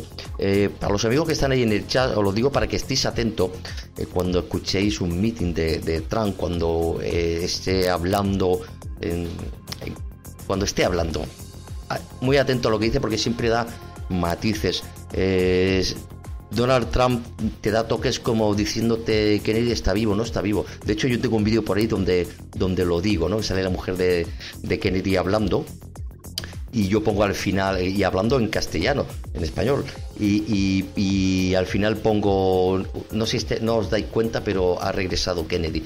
Eh, no estoy diciendo que esté vivo Kennedy, eh, pero sí ha dejado algo aquí muy importante que para hacer porque sabía que estos tiempos que estamos pasando ahora, que, sí que tienen que ver mucho con la política, pero va más allá, estamos hablando de tecnología, de conocer otras entidades que nosotros cuando las veamos vamos a decir, ostras, esto existe. Eh, todo eso lo ha dejado Kennedy ahí, asentadito, eh, para que se sepa en un futuro, en estos tiempos. Donald Trump va a ser uno de los que lo va a decir y lo, va a sacar. Eh, ya pegó un tirito una vez, dijo, tengo uno de mis comandantes no humanos, dijo también una vez, ¿sabes? Uno de mis generales comandantes no humanos, dijo Donald Trump. También Reagan, Reagan habló ante la ONU, ante la Asamblea de la ONU, de que estábamos bajo una amenaza extraterrestre. O sea, y eso, Reagan habló de eso porque hubo un ataque por parte de ropas, digo ropas, perdón, tropas reptilianas, en las bases que tienen Estados Unidos, Francia, Inglaterra y la India en Marte, en los años 80, fueron masacrados, hubo más de 250.000 muertos, y en la reunión que tuvieron en Malta, Gorbachev y Reagan, se habló de este ataque. Es decir, ¿ahora qué vamos a hacer con esta gente? porque tenían un pacto con los reptilianos. Yo no quiero entrar en, política, yo no creo que Trump sea el salvador del planeta, todo lo contrario, yo creo que es un no, no, yo tampoco creo, yo no creo que sea salvador, pero yo creo que lo que pasa es que es, claro, están los de QAnon por ahí y tal, pero eso no, ni son anónimos ni nada, eso los, les pagaron para hacer todo el paripé mm. ese, bueno, es lo que yo pienso. Podría ser, podría ser. Pero lo que quería comentar, lo que quería comentar Sergio, porque están todos implicados, está el Trump, el Bolsonaro, el Sánchez, están todos implicados en lo mismo, es decir, son lo mismo. Da igual si son de izquierdas, de derechas o de lo que sea, son, son lo mismo. Y en el tema, aunque sea meterme un poco, pero el tema del coronavirus, ¿no? Yo he leído un libro en la última semana que es de un autor que se llama William Bradley, que se llama Los dioses del Edén, y ahí hay un capítulo que habla de la peste negra, ¿vale? La peste negra que asoló Europa durante el siglo XIV y que diezmó la población europea, un cuarto de la población, se la cargó, ¿vale? Sí, sí, sí. Resulta que eh, cuando aparecían los brotes de peste negra, aparecían igual que están apareciendo ahora los brotes de coronavirus. Es decir, no hay relación ni trazabilidad epidemiológica ninguna entre los brotes que iban apareciendo. Entonces, siempre que aparecían los brotes de la peste negra, aparecían los sonidos ham, estos que han aparecido mucho antes del confinamiento, por aquí, aparecían los sirianos B, una especie de extraterrestres, ovnis, y lanzando una especie de nieblas pestilentes, ¿no? Eh, es decir, el mal olor, el mal olor era lo que definía la peste negra. O sea, tú sabías que había peste negra porque habían lanzado la peste por el olor del aire, la calidad del aire. Yo a lo mejor me arriesgo mucho al decir esto, pero es probable que el coronavirus sea una modificación de la peste negra y que cuando lanzan el virus no sea contagio de persona a persona, sino que está en el aire. Es decir, lo van echando en el aire a través de chemtrails, de chemtrails. Es lo que te iba a decir ¿vale? ahora, podría ser Y así que mucho cuidado cuando, cuando oláis, oláis un, o estéis oliendo un olor muy nauseabundo, ahí hay coronavirus. Entonces, iros de allí, pero pitando. Podría ser. Yo sé que podría tener relación con los chemtrails, podría tenerlo.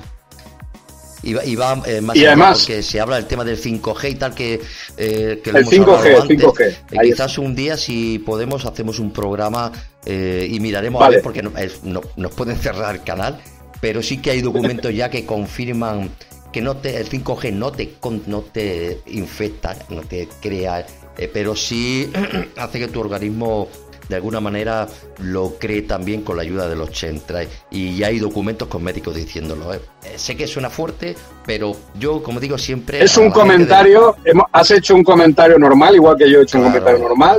no estamos hablando del coronavirus. Claro, yo siempre le digo a la gente del chat, a mí no me creáis, pero investigad que hay papelitos por ahí eh, con médicos, científicos que ya están dando la voz, están diciendo... El 5G tiene que no, mucho. Y aparte, lo, eh, eh, esto es muy gordo. Lo, que está pasando lo tenían ya planificado los gobiernos desde hace un montón de años. Es decir, esto, esto es una salvajada lo que están haciendo los gobiernos junto a los medios de comunicación de masas. Es una auténtica... no voy a decir más. Los medios de comunicación Hablaremos... Pues, eh, están trabajando con ellos. Ellos lo saben y se están callando, no nos dicen nada. Pero bueno, allí hay médicos que están saliendo, ¿eh?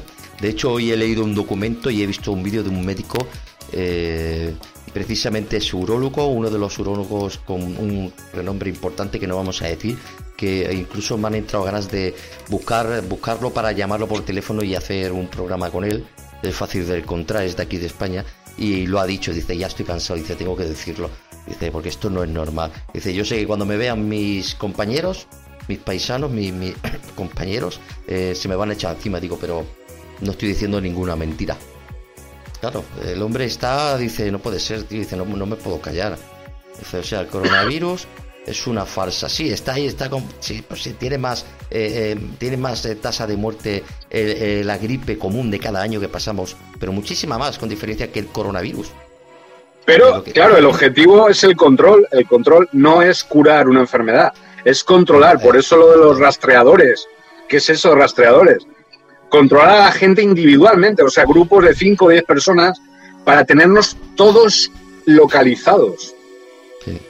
Sí, sí, sí. Porque somos somos muy importantes. Nosotros, individualmente y como colectivo, somos el recurso principal del planeta. Es decir, para estos aliens grises, para estos extraterrestres, somos su recurso, somos como el ganado. Entonces, se alimentan de nosotros. Pero no se alimentan como nosotros nos podemos imaginar, no solamente, ¿no? En la base subterránea se alimentan literalmente de nosotros. Pero aquí en la superficie hay un juego mental, hay un juego electrónico mental que ahí entra el 5G, no son tecnologías humanas y estamos colonizados, es decir, somos un... Y ahora se está viendo en este planeta distópico que estamos siendo, estamos colonizados desde hace mucho tiempo, ¿no? que no somos dueños de nuestro propio destino. Yo no soy esclavo de ningún gobernante. Nadie me tiene que decir lo que tengo que hacer o las decisiones que yo tengo que tomar. Nunca en toda mi vida nadie toma una decisión por mí. Y ahora desde marzo están tomando decisiones por mí todo el rato. Yo no les he dado permiso para eso, Sergio. Correcto, ahí tienes mucha razón. Tienes mucha razón. Eh, es una manipulación a gran escala y, de ámbito. No somos esclavos. No, no, somos esclavos. Para nada, al contrario, ellos trabajan para nosotros. Y ahora, ahora parece ser que nos quieren confinar de nuevo, tal, están iniciando una segunda operación. Oye, que, pero, vale, una, una vez vale, pero hombre... Eh, otra vez y otra vez. Sí, así, no, así, van a tener a modo de castigo cada vez que no cumplamos estas normas que ellos están poniendo. O sea, no comprendo cómo no pueden con una enfermedad si tienen tecnologías ya cuánticas, de cosas que son inimaginables y no son capaces de, curar una enfermedad. Trabajan con el A mí me resulta. Claro. Trabajan, eso es lo que quieren, que tengamos miedo de ellos. Pero, ¿cómo vamos a tener miedo de ellos? Son ellos los que deberían tener miedo de nosotros. porque somos más que ellos. y mucho miedo. Son, muy pocos. Eh... Vaya con la Oh, qué calor hace aquí. Eh, Sergio, si regresamos con proyecto montado, la silla montado, tecnología nuestra, la silla montado, tecnología nuestra, tecnología extraterrestre. Eh, ¿cómo podríamos identificarla? Tecnología extraterrestre, ¿verdad? ¿Podría ser? Sí, sí, sí. Esta tecnología fue cuando se abrió el, portal, la primera vez que se abrió en el año 1980 y bueno, a partir del año 75 se empezaron a hacer experimentos, pero fue realmente en el año 83, un poco antes del 12 de agosto, cuando se abrió el portal, ¿no? y a través de ese portal, porque los portales espaciotemporales no son fijos, es decir, tienen aledaños, tienen eh, atajos, hay como... Eh, ramificaciones, ¿no? Como hay ramificaciones, muy bien. En una de esas ramificaciones se encontraba una nave enorme de los sirianos B. Vale. ¿Qué ocurrió con los sirianos B? Los sirianos B proceden de Sirio. Eh, hay dos estrellas, bueno, hay tres estrellas Sirio A, Sirio B y Sirio C, pues Sirio A gira alrededor del Sirio B cada 52 años. Esto lo sabían muy bien los mayas, ¿no? Por ejemplo, los pleiadianos, etc. Entonces resulta que los sirianos B se especializaron en, perdón por lo que voy a decir, se especializaron en control mental, ¿vale? En tecnologías de control mental, en tecnologías de posesión de almas, de poseer cuerpos, eh, zombificación, etcétera. Entonces dijeron, pues mira, humanos, tenemos aquí una tecnología para vosotros, tenemos una silla, ¿queréis probarla? Entonces les dieron la silla de Montauk y a partir de ahí es cuando ya empezó la máquina a crear todos los viajes en el espacio y en el tiempo a todas las partes del universo, ¿no? Conocido y no conocido. Es como poner. Entonces, sí, es, una tecnología extraterrestre, pero utilizada para, para el, fin máximo de Proyecto Montauk es lograr la manipulación mental. De hecho, el proyecto MK Ultra es consecuencia del proyecto Montauk. Claro. O Eh, ayudó, el MK Ultra ayudó a crear el proyecto Montauk, mejor dicho, porque Sí, fue ¿no? anterior. Eh, porque ya, ya iban en, en esa línea del control mental y claro, pues ahora resulta que le ofrecen una tecnología eh, que, no, eh, que no es necesario prácticamente capacitar a alguien, sino que ya esa, esa misma tecnología, esa silla, ya te daba, vamos a decir, la capacidad. Evidentemente sí, Sí. que utilizaban eh, gente que tenían capacidades especiales, eh, la cual pues a, través de la silla se amplificaba muchísimo más, por 10, por 20, por lo que fuera. Y, te- y, eh, lo más curioso es que como que una silla así de esta manera, porque sa- sabemos desde los tiempos que hay un dicho, ¿no? Eh, y que viene, el, el- de hecho, en la Santa Escritura dicen también, el pensamiento crea. Eh, y yo lo he pensado muchas veces, digo, el pensamiento crea, y está ahí también en las escrituras.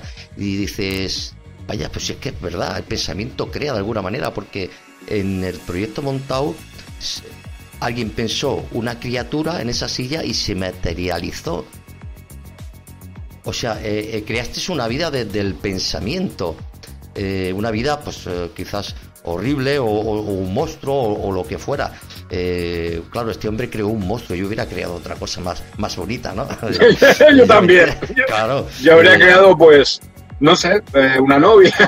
o habría no, creado. eh, no- nos hemos ¿No? entendido todos. Este, no sé si el chat está de Sí. acuerdo conmigo, hubiéramos creado algo más. Es que los hombres somos así. Pero Con, per- con per- con perdón hacia las novias. sí, sí, hombre, por tal. supuesto, sin duda alguna. Pero seguro que el chat está de acuerdo con nosotros. Un beso, Eli.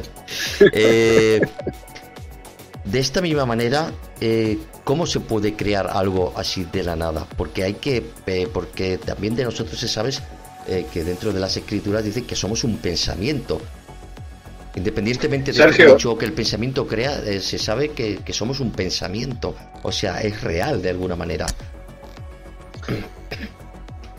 Es- Eso es muy buena, muy buena cuestión, muy buena pregunta. Eres muy inteligente y muy perspicaz porque precisamente el tema trata de eso. Es decir, todas las razas extraterrestres, menos nosotros, necesitan tecnologías para lograr crear cosas. Es decir, necesitan un, un interface tecnológico para crear estas gafas. La única raza del universo que no necesita nada para crear su realidad es nosotros. el ser humano. Mm. Somos nosotros. Entonces, ellos nos engañaron, lo que se llama en inglés The Big Deception, el gran engaño. Nos trajeron tecnologías como, como cuando los españoles, bueno, los ingleses, mejor dicho, llevaron a América, a Estados Unidos, cuentas, espejos y tal, ¿a cambio de qué? A cambio de quedarse con todo el territorio de Estados Unidos.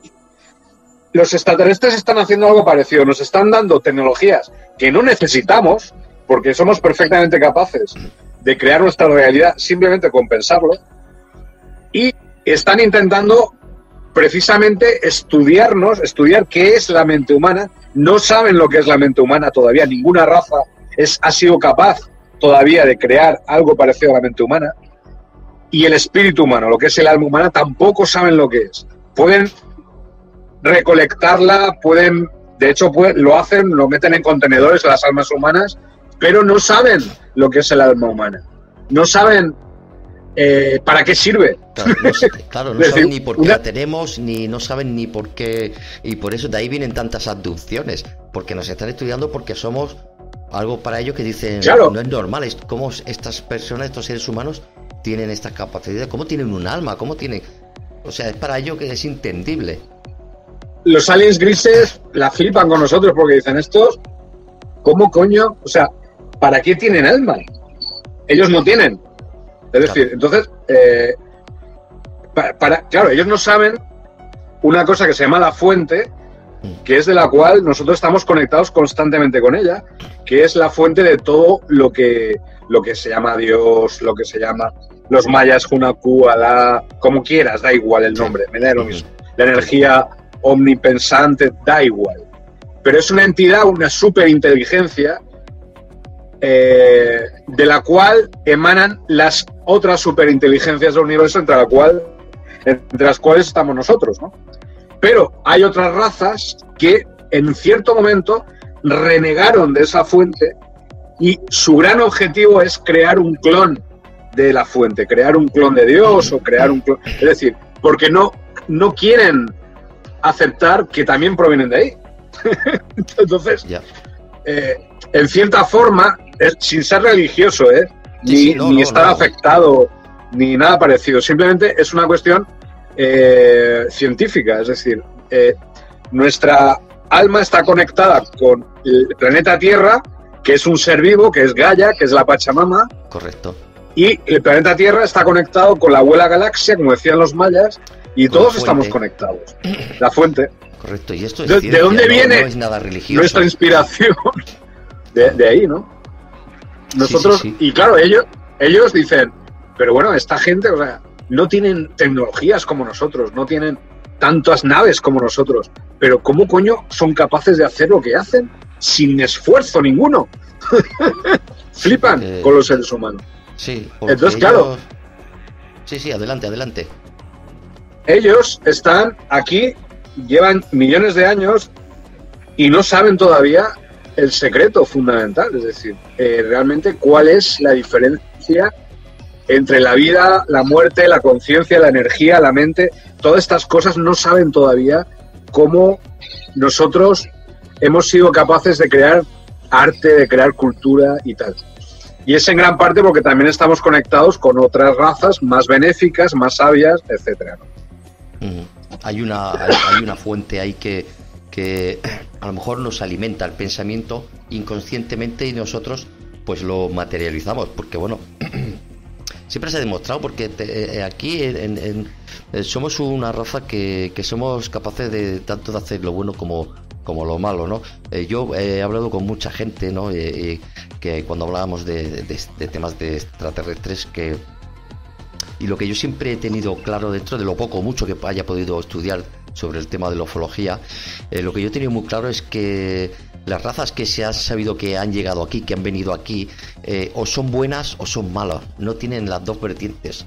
y esto les preocupa y les asusta y, y mucho porque de la única raza que en principio eh, que tiene esa dos vertientes, que podemos ser buenos, que podemos ser malos, somos nosotros. Porque ellos o son buenos o son malos. No conocen el, el, que es malo, no conoce. Libre albedrío. Ni siquiera lo entiende. El libre albedrío. Claro, ni siquiera lo entiende. Y los que son buenos, pues no entienden el mal. Y nosotros tenemos esas dos vertientes. Ahí está, ahí está. Que es, una rareza eso, sí. Ni siquiera los seres más poderosos, los, los extraterrestres más avanzados, tienen eso que tenemos nosotros que se llama el libre albedrío, la libertad de elegir. Sí. Sí, sí, sí. Eso, claro, a veces nos equivocamos y caemos en el lado oscuro de la fuerza. Pero, bueno, ese, e, esa elección es nuestra mayor esencia. Sí. Entonces, eh, lo que están intentando hacernos eh, con esto del confinamiento y con todo esto es quitarnos nuestra libertad, quitarnos nuestra capacidad de elección, que es sagrada, o sea, sagrada, entre comillas. Pero... El alma, tu vínculo con. Porque lo peor, que, lo peor que pueden hacer, el ser humano no puede estar solo. Aunque una persona diga, ah, pues a mí me gusta. Tú tienes que salir a la calle y tú tienes que ver gente. A ti, por lo que sea, a ti te dejan solo en el planeta Tierra y se van todos los humanos y tú te quedas solo. Eh, tú mueres de, mueres no por no comida, aunque te pongan comida, aunque te ponga, tú mueres, porque el ser humano necesita otro ser humano al lado. Comunicación, bueno, necesitas... Yo, yo discrepo un poco porque yo he estado siete años, yo hice un experimento conmigo mismo. Cuando llegué a Brasil me fui a una zona remota, solo tenía contacto con mi esposa y con, y con su familia. Pero me desconecté del Facebook, del WhatsApp durante cuatro años. No tuve contacto con nadie, solo por teléfono a veces con mi madre, aquí en España, ya está. Y te puedo asegurar que ahí es donde encontré la conexión intraterrena. Y por eso te puedo decir que no estamos solos, porque yo me habría vuelto loco, como tú bien has dicho, ¿no? Me habría vuelto loco, decir que tengo aquí los árboles, las lianas, las arañas, eh, ¿sabes? Lo, las anacondas, tal. Vale, bien, eh, pero claro, Brasil es un recuerdo la fauna y la flora que tiene es un recuerdo de otros planetas en los cuales hemos vivido, planetas muy grandes, planetas con mucha capacidad de vida. Y por eso es tan importante ese país, no, no por lo que piensan los brasileños o brasileñas, sino precisamente porque, y además es donde más ciudades intraterrenas en el mundo existen. Ahí es donde hay más intraterrenos en todo el planeta. Hay como 200 y pico ciudades allí. Y hay vida allí, es decir, hay vida inteligente. Por eso yo no me sentía aislado, Sergio, es que es muy raro de explicar. yo notaba... De sabes que no estás solo. Entiendo yo. yo notaba... De alguna manera no sabes, sabes que, que no estás solo realmente. Aunque no veas a nadie. ¿Cómo puede ser que yo estando viviendo en el siglo XVII, que es como viven ahora en Brasil, porque están en el siglo XVII, o sea, realmente como mentalidad son como mis bisabuelos, o sea, igual, ¿vale? Eh, claro, no, eh, Brasil o América del Sur no ha tenido el desarrollo tecnológico ni la revolución industrial que ha habido en Europa, todo el rollo, ¿vale? El tema, ¿cómo puede ser que yo estando tan aislado, de repente no, me, no solo no me sintiera solo, sino que descubriera cierta presencia tecnológica y a partir de ahí me vino lo de escribir los libros, Sergio, y me vino lo de, primero empecé con el tema del proyecto Montauk, y eso me llevó al tema de ciudades intraterrenas. Curioso, ¿eh? Y a partir de ahí, 400 libros. 400 libros, no he parado. A ver si paro ya un poco me, relajo, me voy un fin de semana a París o a Roma, yo qué sé. Pero no te lleves papel y lápiz, ¿eh? No te lleves papel y lápiz para escribir. No, no me llevo nada. me, voy a llevar a... Pelado, nada que te pueda voy a llevar escribir. No, pues... Eh... hombre, si quieres, yo también, también tengo contigo, tenemos que ir al Congreso Ufológico Mundial en Barcelona, finales de de septiembre. Sí, eh, a finales de septiembre, el, World Ufology Congress o algo así, ¿no? Sí. creo que no es la primera vez que lo hacen aquí, ¿no? Pero esos sitios... No, no, es la primera vez. No me gusta, a ver, lo veo interesante, pero eh, es, un, es, vender, es publicitar, es vender... Eh, es business, business, negocio. Sí, eso es como Roswell, ¿no? hubo una realidad ahí y tú vas allí ahora a Roswell y es un circo, eso te venden piruletas de extraterrestre, no, pero... hamburguesa extraterrestre, te vende eh, muñeca hinchable extraterrestre, yo qué sé, es un circo. Y esto pues es... No, están, están ahí... están ahí los dioses de las élites de ufológicas, ¿vale? Los que se consideran los iluminados para hablar de estos temas, pero podríamos ir tú y yo y otra, y otra gente y hacer un, anticongreso, un anticongreso alternativo, ¿no? Sí, sí, la cara oculta por ejemplo, del World Congress. En plan jocoso, en plan divertido, hacer como unas entrevistas y tal. Oye, Iker, Iker, ven, no sé. no sé. si, hubo un congreso también en Brasil que te suscribías a, una página y podías verlo. Yo entiendo el portugués de Brasil, lo entiendo. Eh, y, lo podía haber visto y ni siquiera lo vi. Eh, pero ya sabía de qué iban a hablar, que estaban se estaba hablando de todo el tema este de, la ufología y de, del tema, pues, eh, proyectos como el proyecto Montauk y demás y se iba a hablar de todo ese tema que de hecho en la radio lo, lo, dije, ¿no? Y la gente me da pena porque no se acuerda. No que sea yo predigas, sea capaz de predecir las cosas, pero eh, cuando estudias tantos temas, pues llega un momento que llegas a conclusiones eh, a futuro también, ¿no? porque todo esto que está pasando, ahora que se están viendo más avistamientos en el ámbito de la ufología y demás, todo eso en, noviembre, diciembre, ya lo dije yo en la radio, y fue, no llegó, faltaba una semana para el 2020 y ya se estaban viendo masivamente muchísimos avistamientos ufológicos, eh, Donald Trump ya llevaba eh, dos, tres meses como mucho, no creo que más, que ya estaba haciendo el escuadrón, el escuadrón este galáctico espacial. Eh, ya se estaban saliendo, dije lo de la repatriación del oro y está pasando, y esto lo dije yo en octubre, en no, en noviembre, en noviembre del año pasado ya lo dije yo en la radio, y fíjate tú cómo está pasando. Fíjate que Donald Trump no dejó que se asaltara el área 51, ¿eh? o sea, metió ahí toda la presión militar. Y como paséis de aquí, de hecho, dos chavales que se metieron en la base siguen en la cárcel, es decir, cuidado que... Eh, aquello fue muy fuerte, jugársela de esa manera es que no, entiendo las mentalidades de, las personas, pero bueno. Eh, eh, te iba a comentar pero algo. Yo no, estoy, yo no estoy de acuerdo con Donald Trump, pero tampoco estoy de acuerdo con los demócratas, con toda la manipulación que están haciendo el Black Lives Matter y todo esto, que yo estoy de acuerdo, yo no, eh, estoy en contra del racismo y de todo esto, pero sí que hay manipulación política por parte de ciertas ciertos sectores demócratas porque hay unas elecciones, ¿no? Entonces, eso se nota. Lo, de derribar estatuas ahí de, Cervantes o yo qué sé. ¿Qué, tiene, qué tendrá que ver? Cervantes fue esclavo de los turcos en Argelia. Por Dios. los, colectivos eh, LGTBI, eh, gays, con la camiseta del Che Guevara. ¿eh? Pero ¿cómo llevas eso, muchacho? Si los, los torturaba y los, no, claro. Estos son, eh, eso no es, no es real, o sea, es real porque está pasando, pero esto es manipulación, esto es manipulación para que manipulación. Eh, para que tenía la gente siempre mosqueada, crispada. Por eh, ambos lados. Claro. Yo te digo que cuidado con el tema de Trump, cuidado que ahora están intentando decir, no, es que está salvando niños en las bases subterráneas. Mentira. Pero lo del tema de Black Lives Matter, que realmente a mí me tocó, porque realmente me tocó lo que le pasó a George Floyd, pero lo que está habiendo ahora es una manipulación mediática y política por parte de los demócratas. Totalmente. Entonces, los dos lados, ninguno está pensando en el pueblo, ni está pensando en la gente, están simplemente intentando ver lo que sacan, ¿sabes? y en todo el planeta es así.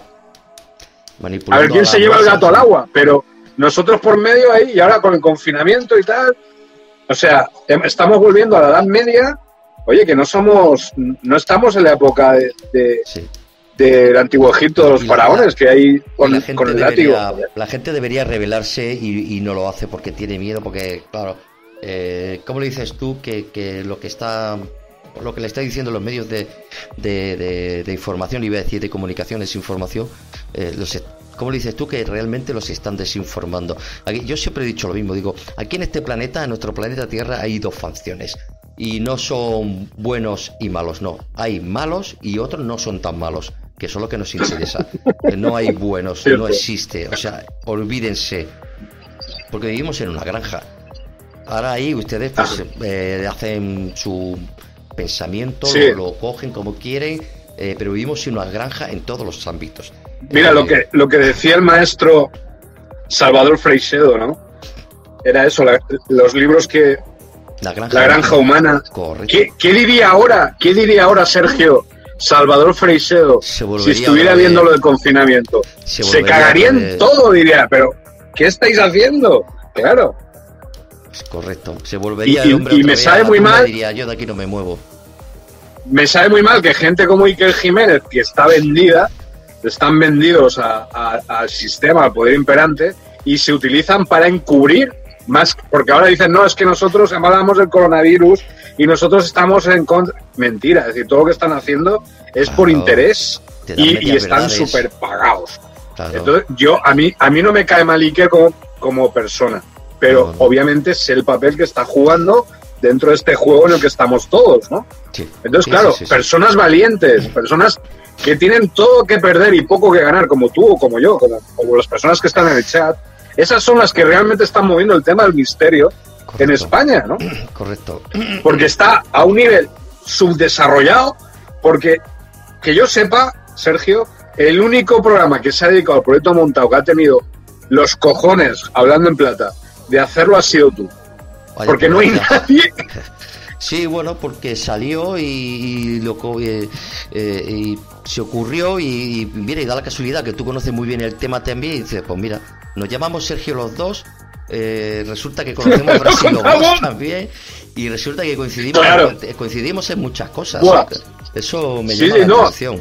Yo, yo tengo que tengo que ir a Barcelona a visitarte, pero en breve, además te lo digo así en directo porque me caes muy bien y además es que yo creo que estamos destinados a hacer grandes cosas, te lo digo así, y todavía no está definido lo que podemos hacer tú y yo, ¿eh?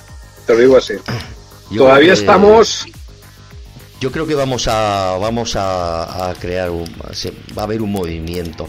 Tengo paciencia. Va a haber un movimiento. Va a haber, vamos a crear un, si va a haber un movimiento, pero no va a ser un movimiento de, de, de, de, no. de las masas mover para convencerle de algo, no, no, o sea, de, un movimiento de, de, conocimiento, de, que sea libre y que sea normal eh, hablar de estas cosas, de, cosas dedicadas al misterio, cosas que son reales, que sé que para muchos eh, eh, piensan, bueno, pues es ficción, se va se van los números cuando hablan de esta eh, y, es real, o sea, eh, que dejen de pensar ya que esto es película, que es mentira, está pasando. Mira, eh, el otro día, Sergio, permite que, me, que te diga una cosa, el otro día estuve hablando con un, chaval por Cello, la aplicación de Cello, y estábamos hablando pues, de ufología, ¿no? Y tal.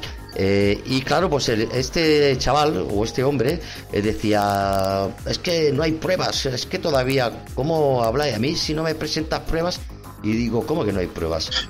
Antes no había pruebas, pero desde el año pasado que, el Pentágono eh, sacó estos vídeos y confirmaron el Pentágono, otra cosa es que no se haya escuchado mundialmente, pero el Pentágono ha, confundido, ha, confirmado perdón, eh, los objetos voladores no identificados. Otra cosa si son extraterrestres o no, eso ya es otra cosa, pero que ha confirmado que existen los objetos voladores no identificados, lo ha confirmado. Y yo se lo dije esto al chaval y le dije, es una tontería que tú y yo, y dice, no, no, porque eso no se puede demostrar. O sea, te lo está confirmando el Pentágono eh, y a la vez también la NASA, evidentemente eh, y todavía, o sea, es una tontería discutir eso. Ahora podemos discutir si son extraterrestres o no. Es lo que se puede. Pero los objetos voladores no identificados ya están confirmados que existen. Entonces, ¿qué hay que hacer? Eh, pues el que no quiera creerlo ya es un problema suyo, realmente. Pero ya lo tienes confirmado. Existen. No, no, es que. Sí, dale, dale, adelante. Estamos ya a otro nivel. Claro.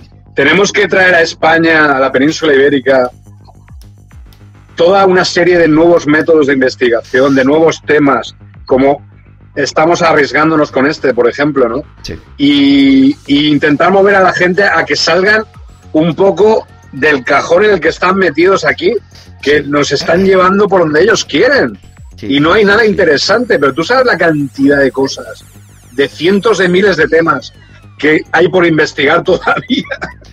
Uf, y cosas que no sabremos. Hay cosas que sabemos porque eh, estudiamos, no, porque nos gusta, eh, hablamos, eh, y llega esa cosa, pero habrán cosas que, que ni siquiera sabremos, o sea, y como esto, bueno, pues, pues todo. bueno, Sergio, yo creo ya llevamos una hora, nada, faltan tres minutos, pero yo podemos ir acabando. ¿Tienes algo para decir a nuestros amigos que están ahí en el chat? ¿Tienes la web? recomiéndales si tienes una web, tus libros. Yo, yo diría una. Bueno, se nos ha olvidado hablar, quería hablar un poco del Caballero Negro, que es un. Es una ah, especie de pues satélite. Pues, pues, vamos a darle ahí, venga, va. Sí, sí, me ha animado ya. ya para rematar la faena del jaque mate, ¿vale? Bien, bien, bien, perfecto. El caballero, el caballero negro es un satélite artificial que está girando alrededor de la Tierra, tiene forma como de una nave así negra pues con mogollón de protuberancias y de aristas y tal. Parece una nave realmente. Y es real, es decir, hay un montón de vídeos que, que... ¿Eso qué es? ¿Qué es? ¿Basura de, de los satélites? No, eso es el Caballero Negro. Y parece ser que este satélite lleva girando alrededor de la Tierra 13.000 años. ¿Vale? Sí. Entonces, ha estado monitoreando nuestra historia desde hace 13.000 años. Ha eh, protagonizado de alguna manera la venida de Cristo, el Imperio Romano. Mm. Durante todos estos periodos, el Caballero Negro ha estado transmitiendo a ciertas personas cierta información, ¿vale? De hecho, hay un autor que se llama Philip K. Dick, que fue en el que se basó la película Blade Runner. Este hombre dijo que estaba conectado con el Caballero Negro a través de un símbolo que es como el pez de, Jesús, ¿vale? Y que él, todos los libros que él escribió, fueron transmitidos desde, exactamente, ahí está, fueron transmitidos desde el Caballero Negro. O sea que él no, él no escribía los libros, sino que era el Caballero Negro, que se supone que es una nave de una civilización extraterrestre, no se sabe si son reptilianos, Sí. se supone que son reptilianos, pero no está claro. Y que a través de, de- de una, de un interface que él tenía, descubrió eh, y empezó a escribir libros. Yo no sé, a lo mejor yo también estoy conectado con el Caballero Negro y no lo sé. Pues no sé, eh, llevas 400 libros, pues se fijo que sí, seguro, vamos. Algo raro hay. Sí, sí. Algo raro No, hay. Porque quizás eh, algo te ha alimentado o te ha dado sed de, de eso, porque, pues, eh, eh, de alguna manera estar Eso. allí en Brasil, estar en un sitio remoto, Claro. esté abierto a alguna conciencia. Recibes esa información, ¿no? Correcto. De hecho, Nicolás Tesla hablaba, habló del Caballero Negro, que también él recibió información del Caballero Negro. Cierto, sí que ha hablado de Caballero Negro. Mira, le quiero comentar, eh, contarles a todos los amigos que están ahí suscriptores. Eh, en primer lugar, muchas gracias por estar ahí, un abrazo muy grande. Pues la foto que acabo de sacar ahora, porque mira, pues Sergio nos ha contado el tema del Caballero Negro. Precioso, el Caballero Negro ahí. y aquí pues he buscado rápidamente y esto que veis en la parte de abajo ese es nuestro planeta Tierra, él se supone, el Caballero Negro es una nave que está en el espacio. ¿Y cuántos años dice Sergio que lleva ahí? Lleva 13.000 años girando alrededor de la Tierra. Yo he llegado a escuchar que no solo hay uno, que hay varios, eh, pero no, estoy seguro, porque cuando yo... De hecho, yo no he llegado, eh, sé que está ahí por... eh, hay vídeos de la NASA, eh, de la Unión de, la- de Rusia, la estación... ¿Cómo se llama? Eh, rusa, no me acuerdo cómo se llama, que hay que se ve el caballero negro pasando. Hay vídeos por ahí, podéis encontrarlo en la red, podéis, eh, es fácil. No, ponéis caballero Parece negro, ser sí. que es, que es la misma nave, Ah, es la misma. pero eh, que lleva girando ahí un montón de años, 13.000 años. Y, y parece ser que, que Obama, en su época, intentó derribarlo, pero no pudo. o sea, que se ve que tiene algún tipo de tecnología de defensa militar por la cual no pueden derribarlo. También. Ya, ya, me, me lo creo, pero, pero yo no lo entiendo. O sea, vemos una nave ahí y lo primero que se nos ocurre es decir, a ver si, en vez de pensar, dice, vamos a intentar eh, hacer un contacto. Conocer, ¿no? va- vamos a derribarlo. Vamos a derribarlo. Así, así nos va. Así nos va en este planeta. Hostia, una nave, Claro. pues nada, dispara, luego ya preguntamos. Eh, ahí está, es decir, cuando, cuando tú te enfrentas a algo que no conoces, respétalo, dale su espacio, intenta incluso averiguar qué es eso Claro. y a lo mejor descubres una clave para tu propia vida. Por supuesto, o tienen algo para aportarte, para... Eh, pues quizás para hacer un mundo mejor, no sé, no, no lo sé, porque yo, como tengo, yo soy de aquí de la Tierra, mi pensamiento va en base a lo que yo eh, sé de aquí y lo que yo pueda estudiar para saber un poquito más, ¿no? Para ser menos ignorante. Pero si tenemos algo ahí que, que te puede dar una ayuda en cualquier concepto que aquí no seamos ni se creamos que exista, eh, pues bueno sería. Pero vamos ahí, vemos algo y tú dispara y luego ya preguntamos si eso. Yo terminaría este, este coloquio y esta, esta, porque en realidad ha sido una conversación Sí, muy agradable contigo, a pesar de que todo el tiempo he estado escuchando al Bielek ahí de fondo. Por eso he gritado demasiado, pero bueno, no ya, pasa ya, nada. Pero yo no tengo puesto aquí, no tengo No te ni- preocupes. Ni la música. Si te has dado cuenta, si te has dado cuenta, yo he estado gritando todo, todo durante dos horas, Sí, porque es- no te he escuchado bien. La que se habrá dado cuenta. Así que perdonad, No, perdonad, no, no, hombre, no, pero no nada. quería fastidiar el programa de mi amigo, ¿vale? No, no, no, no pasa nada. La que sí que se habrá dado cuenta es tu mujer que estará diciendo, ¿por qué estará mi marido? ¿Por qué estará Sergio gritando? Que está en un concierto de rock. Qué. Hostias. Bueno, Y- y entonces mi frase para hoy, para terminar, es, Vale, abro comillas, exterminen todo pensamiento racional. Todo. Esto es de eh, William Burroughs, El almuerzo desnudo. Esto es lo que os dejo ahí. muy bien. Muchas gracias por, por esas palabras. Eh, y ya, pues lo dejamos aquí. Gracias, Sergio, por estar una, una vez más. Eh, Sergio es parte de. A vosotros, a ti, Sergio, por favor. Ha sido un privilegio, como Yo me siempre. divierto mucho contigo porque me gusta hablar Yo me contigo. divierto mucho. Y, y sabes que eres parte de, de la cortina de humo. Eh, muchas gracias Pues a gracias. todos. muchas gracias a todos los amigos que están en, el chat, eh, que bueno, pues eh, sois unos cuantos, está ahí compañeros libres 2.0, nuestro amigo Luis eh, Fernando Quiñonero, tenemos por ahí a Persiana Las, un, un, abrazo por ahí, que me ha mandado unos saludos, no le he dicho nada, que poca educación tengo. tenemos también a Marcelo, un fuerte abrazo para ti también, gracias por estar ahí. María Elena, muchas gracias por estar ahí en el punto de mira, en el punto de mira.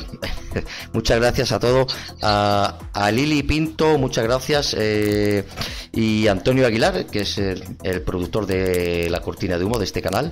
Y bueno, pues eh, gracias por estar ahí. Nos emplazamos para el viernes que viene. A las 10 de la noche, como siempre, hora española. Lo digo para los que estén, los amigos que están fuera y vamos a hablar de un tema muy muy bueno, las Islas Friendship. No sé si las conoceréis, eh, yo creo que sí, pero es un tema de los buenos de los buenos. ¿Y quién mejor que un buen amigo, Pablo Zárate, eh, videoconferencia en directo con Chile? Vamos a tener. Eh, tendremos aquí a Pablo Zárate y nos va a contar el tema de las Islas Friendship, que es alucinante, que a día de hoy sigue pasando lo que siempre ha estado pasando ahí en las islas, o sea, eso no se ha perdido. Así que el viernes que viene a las 22 y la Free Ship con nuestro amigo Pablo Zárate desde Chile. Lo vamos a tener aquí. No se lo pierdan porque es un tema increíblemente eh, fascinante. Así que gracias por estar ahí. Un fuerte abrazo y descansen. Que mañana sábado, páselo bien.